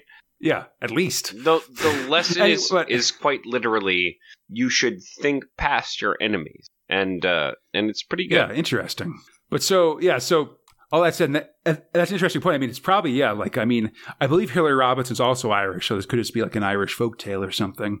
Um, but she approaches the place pretending to be an old beggar woman. When the criminals rebuff her, she is pissed. The cloak comes open, and at least four of her hands have big old guns in them, and she comes up shooting. That's how you fuck somebody up, it's all damn guns, son. It's pretty good. She bursts in. She's got a gun for e- each of her kid of the kidnappers, and it's a standoff at least until McGinty and Mooney arrive as well. Maeve grabs the kidnappee and runs back to her car to secure them. Sadly, though, after the fight, it seems that the gunfight has damaged Maeve's sword, and the money to fix it is coming out of McGinty's share. Well, at least twenty five percent, which, by the way, was their share. yep. Again, she rides off. Some pretty sweet strontium dog and complete. Well, no, I, it's just it's the whole. Well, I mean, maybe we'll get into it later, but uh, what I love about the character is not the cool shit they do, which is absolutely when you see Strontium Dog, some cool shit should happen. Uh, but at the end, it's also like, bitch, you gonna pay me? Yeah. And they were like, oh, hey, you come in. We'll get like yeah, no, they're, 40 they're or 30 terrified of her ability to take these guys they out. get yeah. five percent at the end of the deal. like that's that's what they exit with. Uh, Oh, yeah. it just it feels it builds on the world of the Strontium dogs. Like yes, I have four arms, Mm, but also like you called me in. like I, I Right. just I like it. There's so much substance there, and it's what is this goblin esque guy learning? It's he's learning like, hey man, if you don't have enough, the only option is giving up some of your cash to have somebody who can kind of deal with it a bit better. But Yeah. her ability is not that she has forearms, it's that she disables a very far amount of people to not think she has forearms, right? Like Mm, she's not just yeah. coming in just like shooting like a goddamn spider. She's in fact like a spider spinning Yeah. a web. It- It's just absolutely. it's just an interesting thing. Like it's it's a thing about the strontium dogs that I like. And when you are reading a strontium dog story about the stupid people that Johnny Alpha takes advantage of, they are often Hmm. the ones who, while they are mechanically fine, right? They're not Mm-hmm. a guy whose face is a knee. yeah, right? no, well, yeah. I mean, Strontium Dog's very much like it's the mutants against norms. Like he's he doesn't go after mutants all that much.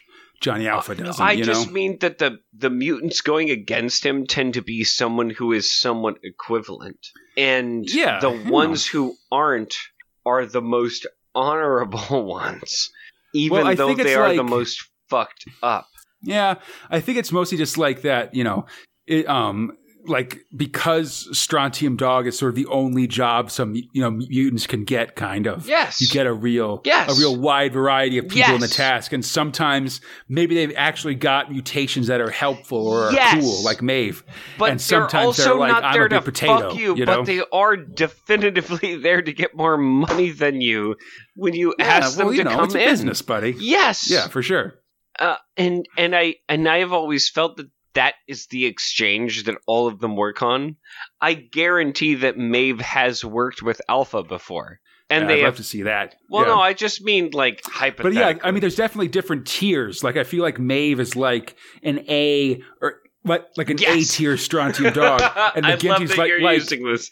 Yes, she's an A and. McGinty's like, and McGinty's like a D tier. Yes. and so he calls her in, so he's he's got to give her a give her a share. You know, that's how it goes. And so when she says like, "No, I want ninety percent," he's like, "Well, what about A?" And she's like, mm, "Like seventy-five. Exactly. You know, and, Totally, And you yeah. and you see that going on. You're like, "Oh, there's no way that he can argue for anything No. above fifty percent." Yeah.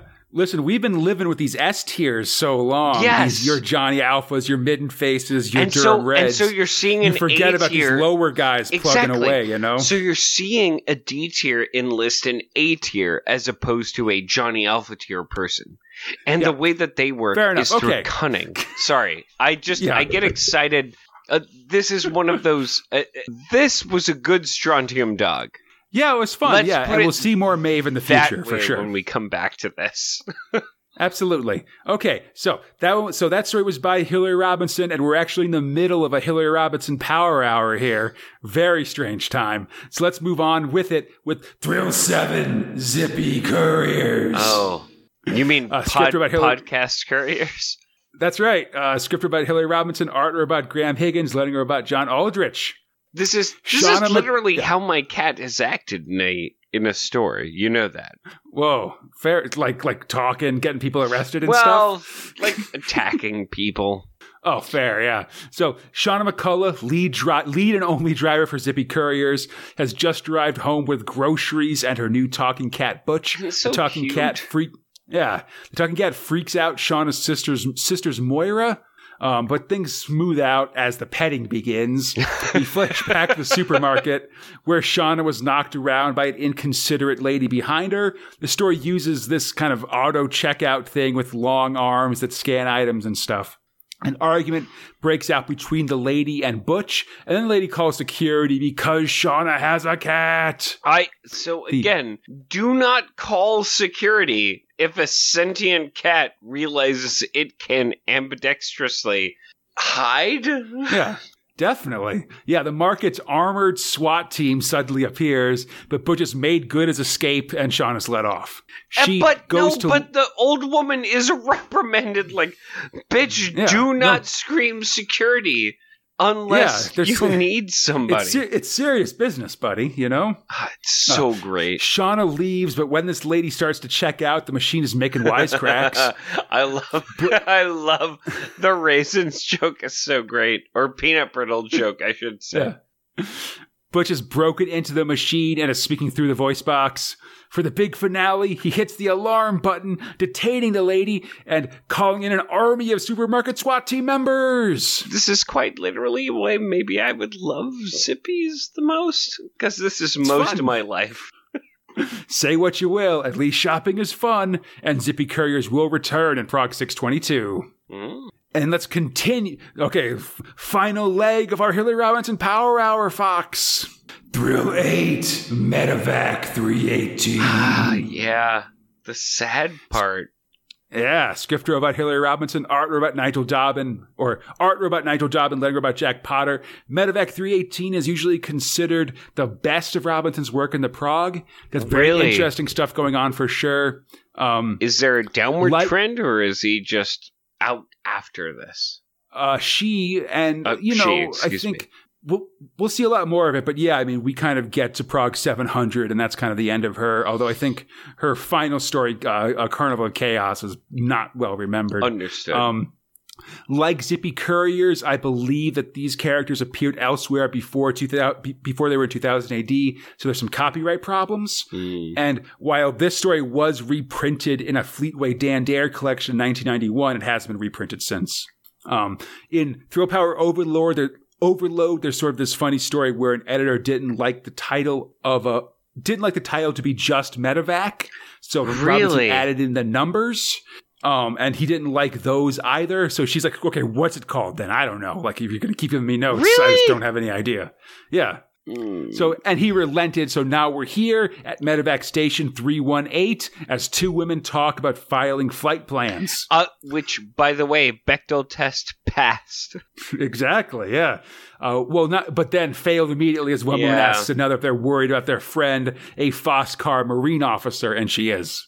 Uh, meanwhile, a lady with a big curly haircut, which seems to be a, a Robinson trope, Mm. is in a spacesuit and she's sitting next to a man strapped to a gurney. The sky is amber and she hates it there. Her patient has been hit by a vibro shock so that all he can say is the word no. They've been stuck down here for a while and she's getting worried. We see a flashback of her arriving on the planet and swapping out an injured man's helmet. The atmosphere is breathable, but not long term, so you could take a dead dude's helmet and put it on a living dude with a damaged one. The, an ambulance comes down, but there aren't enough anchor points in the vessel to take the medic's patient, and his injuries are less urgent than the others, so they'll have to wait until the ambulance returns. Extremely bad news. She's been down there for two and a half hours, and her patient is getting worse. Night falls, and she's worried, but is keeping a brave face. Suddenly, a noise comes from the tree line. Uh, the nurse, and we learned in the preview in 618 that her name is Verity McK- McKinnon, so I'm going to call her that. Um, she fumbles for a surgical laser in her gear belt and then holds it out like a gun against the darkness. From the bush cause come, come, come, comes some kind of giant spider monster. She blasts it with the laser, opening up its guts, but then sees her mistake because it's just a huge arachnopod, a harmless herbivore. She flashes back to her training, and we learn that these beings are shy and timid and endangered. Oh man. Um, worried about future animal murders, she moves the gurney into the center of the clearing. Um, uh, um, of, um, and and that seems to work. Things are, are all right. The patient is doing okay. All they can do is wait. Back at the base, the ambulance is unloaded, and even though the crew looks pretty tired, they head back out for another round with witty banter and discussion about the blonde lady from the first comic. Eventually, um, in um, in on the dark planet, Verity seems to be asleep, but suddenly a bright light appears above her. It's the ship. Next episode, ambulance descending. I guarantee this woman has put her own helmet on someone else, has accepted the low ability to breathe through the broken helmet that the other person had. oh, I don't know. and no, but, and I well, mean- maybe. I, I hope. because I This thought is- that this is that me part was her harvesting a harvesting a uh, working of helmet from a dead body of instead of whatever. I see this when I see the last three panels, which is someone who is non responsive, but her patient's face is very clear and always the same. I believe that they are particularly making a point. Now, it, I don't know. I yeah. I- I, I kind of read it just uh, as her being exhausted and sort of falling asleep as she was waiting, even though she's in this Uh, high stress situation. She's I- just so tired. I hope She just kind of nods off, basically. I hope so because I believe that there is enough to where it's clear that everything is fine. Uh, however, with the turmoils one that she goes through that we get to see, Mhm. I would love as a watcher of this to see her having made a choice. Hmm. Yeah. Does that make sense? Like, Yeah, for that- sure. I mean, I think we'll see- I want yeah. that, and uh, maybe it's not what's going to happen. Uh, I felt it. Yeah, I don't think it's going in, in in directly that direction, but I think it is. This is sort of a you know this is sort of a, a, a serious and kind of interesting story. I think we're going to see some cool st- like there is some very cool stuff coming up with Medivac 318. I'm I'm really excited about and Something in that you're direction. in the right. Mo- I think you're in the right mo- in the right mindset for it for sure. Like that there definitely are some hard choices and some Perfect. interesting stuff in the course of this thing. that uh, I I don't care if it does it on first blush at all. hmm Uh, but it is what I felt because I did not, even when I was reading it, read that everything was going to be fine. Yeah, definitely.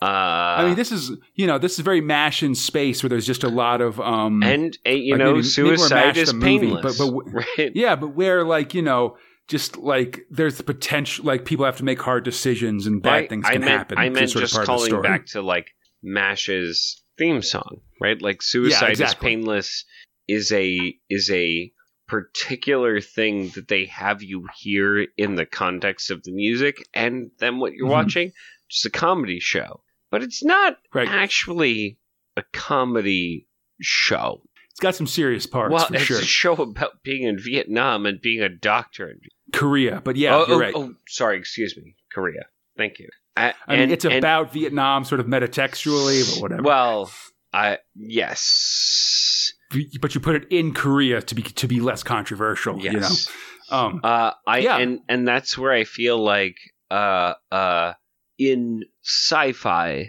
you have so much more room to say something, right? Like we Yeah, we, of course. we talk about Judge Dredd's universe much more than Dredd. Dredd matters so much less than the people around Dredd. yeah. uh, I mean, I think there's sort of ups and downs there. I think. I, I suppose I mean that the the context that surrounds the the purpose of the story is much more important than the Hmm. story. Yeah, I, could see that for sure. Anyway, Yeah, speaking of Judge Dredd and his world, Fox. Thrill 9 Daily Dredds. wah, wah, wah, we gotta Uh, read a lot, but it's A lot of stuff going on but here. it's also kind of like ooh ooh. Yeah. These are sort of somehow the darker side of the of Dredd's world here. Uh, script by John Wagner, and Alan Grant, art about Ian Gibson. It So, it's yeah, really the worst parts in the smallest snippets. Yeah. So these are Daily Star Dredds, is full on filler, and these strips ran from June to September 1987. I'm less offended by having these in the prog when there aren't also two future shocks as well in an issue. Sure. this story is called A Guide to Mega City Law and is very much an introduction to the script. To the uh, to, to the strip, it's Mega City One. We see that it's got the uh, pre-apocalypse war b- board Mm. uh, borders and the citizens being beaten up at least until Dredd appears. and then The- beats them up because they should also be in jail. Yeah, the perp shoots Dredd, so he fires back with both regular and heat seeker bullets, taking all the perps out. Some citizens look on and are quickly given 30 days for lying about gawking. and uh, we meet another arrested guy who got 60 days for inciting his own mugging. Regular Mega City 1 stuff. That's yeah, feel pretty standard. Yeah. We learned some other Mega City 1 facts, including that there's 90% unemployment and job openings can attract hundreds of thousands of people. Oh, I'm just You a see- guy who was here, but I got two jobs. What what do you mean you Yeah. have two jobs, motherfucker? We see a riot break out at Uniglom for a glom tester, but one citizen has tried to avoid being arrested because he isn't part of the job right. He got two jobs! And that, of course, is also illegal. Later, a sniper is shooting people at the corner of Sirhan Sirhan, J.W. Booth, and Jack Ruby blocks. Which is, of course, two presidential or one presidential assassin, one presidential um, candidate assassin, and one assassin of a presidential assassin. Dredd takes the sniper out, and bystanders are disappointed because he only killed five people. Come on, get the lead out. Literally, I guess. Dredd checks the killer's suicide note. He did it because his welfare check was late. Later in the night, Dredd and some judges burst in on a crime blitz of some citizens. They wreck up the place, checking the license for goldfish and punching holes in walls. Gotta love these judges under penalty of law. Uh, well, you know, we'll we'll pay you back for all the things we. Assuming you haven't committed any well, crimes. unless suddenly you had some sugar for some coffee. Once the floorboards are ripped up, it's indeed found that they have coffee and sugar and are running for 12 months each. Meanwhile, a citizen is making use of face changer technology, turning from a common Peter Silk looking guy to Goldern Hitler. He then uses a jetpack a jetpack to break into an apartment, kill the occupants with a laser, and then use that same laser to break into a safe. Flying laser Hitlers. Oh my god, the prophecy is coming true! Luckily, the judges also have this technology. A spy in the sky drone picks up Jet Hitler, and Dredd responds with his own jetpack. He quickly catches the thief and drops him into a pond. At the same time, some cursed earth baddies are tunneling their way into the city, then come right up in front of some judges. Dredd spots them, and after some day sticking, they're taken to the giant holding pen. Oof. The only way to emigrate to the city is to get a permit at City Hall, but you can't get to City Hall without a permit. the judges are kicked out. They'll be back, and the judges will be waiting. at a sec- at a at a sector house, we see a man co- confess his crimes rather than face the interrogation cubes, and he was just there to deliver a parcel. Uh, we see the same guy confess um, um, after threats of a naked glove-based check, and another man is under heavy interrogation for littering. Meanwhile, one perp is spilling all of his crimes from childhood onwards because he got 50 cc's of truth serum instead of five, and a lawyer decides his client can spend a few months more in the cubes rather than face getting arrested himself. Good times with justice. Hooray for l- litigation? It's, you know, listen, it's tough out there for everybody in Mega City 1, unless you're a judge, but then it's still pretty tough. You're just also in charge of everybody else. and speaking of being in charge of things, Fox, Oh my man. I say I'm going to boss you around as we get to our final chapter in this podcast Thrill 10 Future Shocks. You know, not the worst future shocks we've had. just some fun ones here. Yeah. Yeah. Um, First one, Still Life. Dave Anderson is the script robot, art robot Massimo Belardinelli, letter robot Steve Potter. A man sees a big ad in the paper. Want to live forever? Ah. Phone this number. Why don't He I just so- fill myself with things that sound like a bad idea if anyone understands how chemicals work? He gets the pitch, and apparently this doctor will cryo freeze you until until immortality is discovered, and then you'll be thawed out. You basically wake up in uh, the dead times, I guess. Um, Ooh. Ooh. anyhow, if you want to live forever, you should probably do it as a younger man. So let's get you frozen now. the process is done, and the guy's like, "Yeah, fine, whatever. I don't have anything else going on." And in a billion I'm years, just a guy on a train reading a paper. yeah, The Ah. process is complete, and a billion years later or so, a bunch of bald future types observe the doctor's work. Apparently, he used all those frozen bodies to make crazy sculptures, and we see the guy who was being interviewed throwing a discus like that ancient statue, I which he had a replica of on his desk during the interview. I, I just feel like why would you trust a guy filling you full of nitroglycerin? hey, you know, I got an ex- it's an explosive situation, Fox.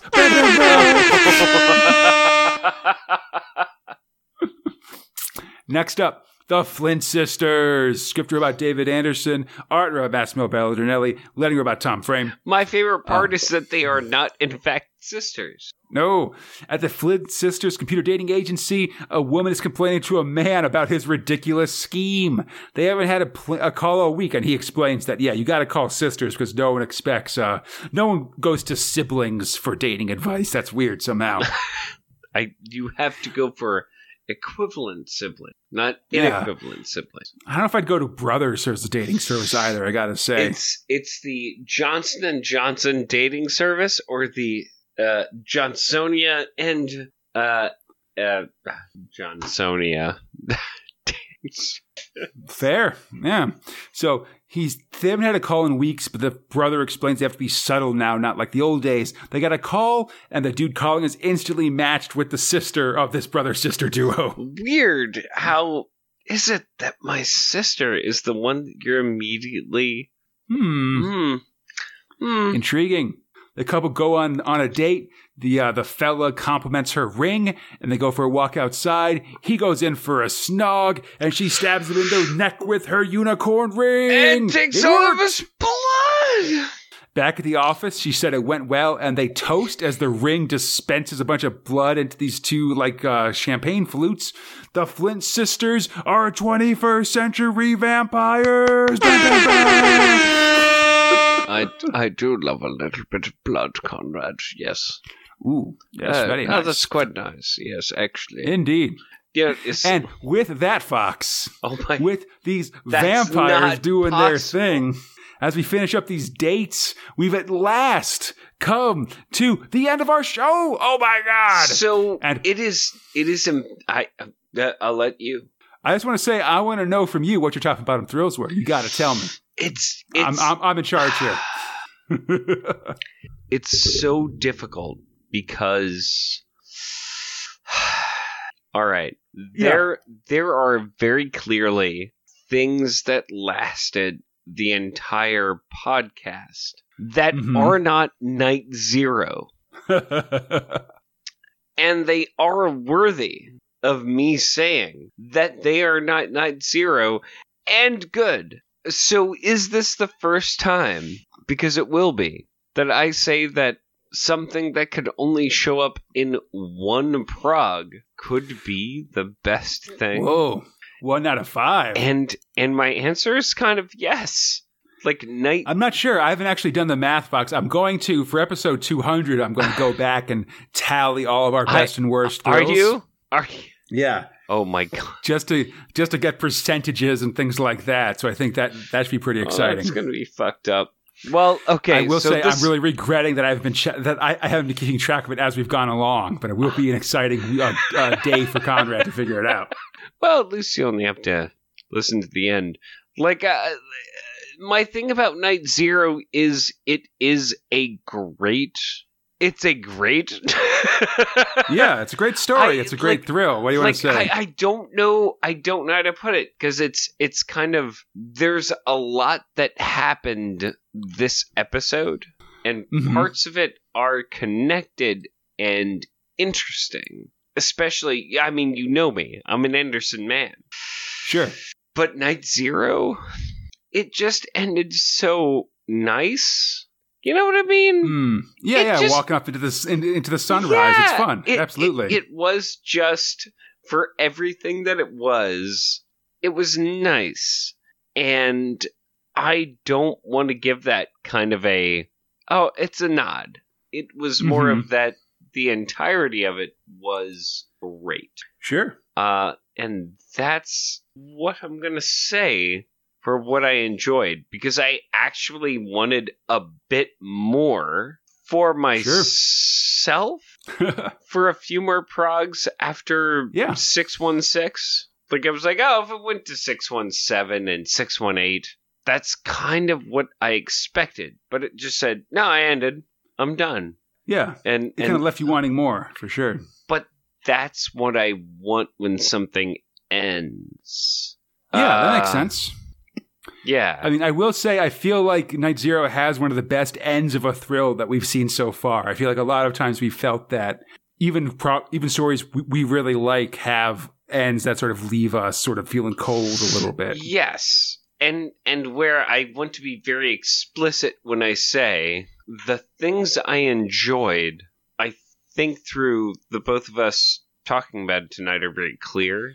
Night Mhm. Zero is one of those things that I explicitly enjoyed the entire time through. It was Yeah. great. So Nice. then when I talk about what am bad, uh Mmm, what am bad. what am bad? There are so many things that I thought were great. There are only two things that I thought were bad. So All right. when I went into Strontium Dog, uh, it was fine, and then it got worse. Um, but I do not think it is bad. Uh, I still think that if you wear a shirt that says acid on it, uh, that doesn't make you a bad character, and that doesn't even make you bad writing. Um, but they do want to say something. Um, I would say filler, but not in the case. It's just the Judge Dredd fucking strips. What am I? What am I saying here? Oh, the the Daily Dredds. Yes, those were the things I I actually hated to read. Like like this is a I mean, they're weird. very. This is They are very dense for sure. this is a weird thing to say because if if it were not for Night Zero, Swifty's return, oddly, would be my top thrill. Mm-hmm. Uh, from from how it interplays with both the art and the writing, with how Night Zero plays with itself. Whoa. It it is just very good. Uh, Yeah. In in I would say as so much as Tales from the Doghouse did, but Mhm. since I may never hear about Maeve the Many-Handed again for the rest of our time, but I do know that uh, Night Zero will in some ways continue. Yeah. Maybe we'll be back too for the record. Sure. Uh I just think Night Zero is actually something where I think given more time in the middle, the ending would Mhm. still be just as good. Oh, it was just so good. Conrad, Yeah. it was just so good.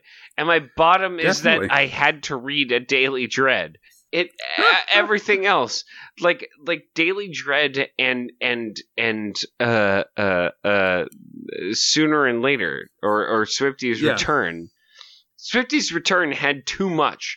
I did not want to read all of it. I read all of it. Mm-hmm. But every time I read it, it was so inclusive of what was going on with the art around it. Yeah. And so I, I just don't know. It, it it was great.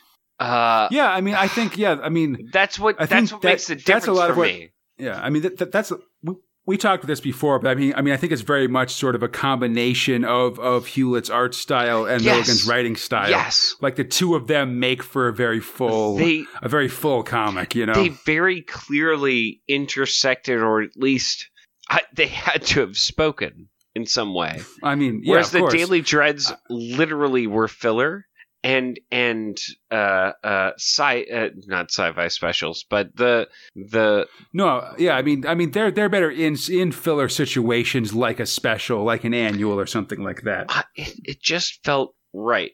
So when I say Daily Dredds, it was because the worst part of me reading tonight was that yeah, I mean, yeah, I mean, it, they're very different from anything else in the prog just because of how much is packed into them. Like Well, they're everything like, else just more- was so streamlined and interesting. I mean, as opposed to like you're saying, like uh like Swifty's Return, which is very like has a lot going on with it. It's like dense, but with with the Daily Dredds, they're yeah, with the Daily Dredds, they're dense, but there isn't a lot going on with them. It's the same sort of Mega City jokes and things like that. it's completely vapid. So, so I mean, it's fine for a, it, it, it's fine for a daily comic strip, but I agree that it's sort of like it's tough to have it in, in the prog itself. I so think. so then I'll ask you because I'm I'm actually quite interested.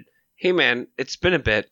What were your top and bottom thrills? Oh man, um, I think I might join you with da- with the Daily Dredds being Ooh, my bottom, just because yes. they are sort of so explicitly filler. They are so explicit because the the the other filler pieces were actually good. I enjoyed Well, yeah, I reading mean, them, yeah, even though I they mean, were three or like four the- pages. yeah. I, I I think the uh the future shocks in this one were much more were like they felt much less like desperation future shocks, Yes. which we've had a lot recently. You know. where it's like it's much more like sort of just filling things out as opposed to we need to fill this space so we got to get these you know, multiple future Mm. shocks in here and stuff like that um i think for my top whew, there's a lot of choices so like you said i like I like the end of Night Zero. I really like this. Um, I, I I really like like the cliffhanger in uh, Dredd of like sort of Barry Mm. escaping, sort of besting Dredd Mm. and making good his escape. Like that's very cool. I'm down on Strontium Dog just because I'm ready to get past this misunderstanding fight part of the story. no one no one wants to say Strontium Dog is top, but it's fine. Yeah, um, uh, you know, I really like Tales of the Doghouse as well. I really like Right, like they- that character of Maeve. I'm really. I'm really interested in this first opening part of Medivac 318 as well, which I think is just very sort of really kick uh, um, kicks you in, like like brings you into the story, but then immediately like has some very melancholy It feels to it, feeling to it. from the story in terms of how yeah, it, it there there's a lot going on with very few things being said. Yeah, it's and like the feeling behind it's very different from what's usually in um, 2000 AD. Yes. But I think for my top, I am going to have to pick Anderson's Psi Division. Oh my girl, I love you so Like- much. Thank you. David Roach's art is really amazing. It just you know to go from these like noiry elements as we see like in, in the flashback where uh, where Helios dies and stuff to like Anderson and and, and and Corey like out on the town in their party dresses and stuff like that. Like no one can see me then- nodding. I am nodding emphatically Yeah. along as you just like say having everything. you know having this fun st- like you know then there's like lizard murders and like the big the big fight at the rich guy's apartment with like the ninja masseuse and the robot butler and stuff like that. It's, it's intrigue after intrigue, but yeah there's just a lot going on. There's a lot of different elements and it's all fun and just again just sort of anderson being real good at things. I really like her relationship with judge corey. Yeah, Um, it's and it's cute, and it's Yeah, also and- it's it's this empath psi relationship. They are different things, yeah, though they've got inside different division. talents, but they get along really well and stuff. And I like that as, and, and I like that too. And just generally, I think it's just a really fun, tightly, tightly scripted sco- story that makes good use of like psychic abilities and this kind of world of Mega City One and stuff. So I think all told, I think that that's my top one for the moment. fantastic. I I cannot Yeah. agree more. Like it, this to me, uh, as we were saying at the, uh, or as at least uh, I think we both were saying at the beginning, uh, Mhm. this is a a normal anthology comic of 2000 AD. Uh, this yeah, month, I mean, I mean, where this feels like a really great like for me anderson's a really great opener strip kind of pulls you in it's got really Mhm. it's got really Mhm. great art Mhm. a really interesting story and really kind of sets you up for the rest of the prog you know i think it's done it's doing a really great job in this opener slot especially And- which is just good like to th- like a prog craft i guess you'd Yeah. say or well, know. and even and even though there might be some some things that that bring you down, you're excited to read the next one. Like Yeah. uh, I think you and I kind of read, you know, uh, issue to issue. We're reading the the kind of story to story to story. Um, yeah but if you were to read the entirety of 616 and though to well no that's and, how i and though yeah. oh, oh excuse me. That's how i do it. I Uh, usually i usually just read each prog in in order and don't really jump around so that much. so i think then you have a better clarity than i do. That's why I talk a little bit more about yeah about just sort of it being a good opener because I am sort of I, I I try to experience it Yes. like you're just picking up a prog and reading it I, through Basically, I definitively read the stories as a through line. Yeah. uh, but it's fine either way for the well no because I, I cause, because i believe that whether you're reading four or three uh, by the end of it you'll know the bad eggs and where they show up um, and a bad egg doesn't ruin the bun. nah.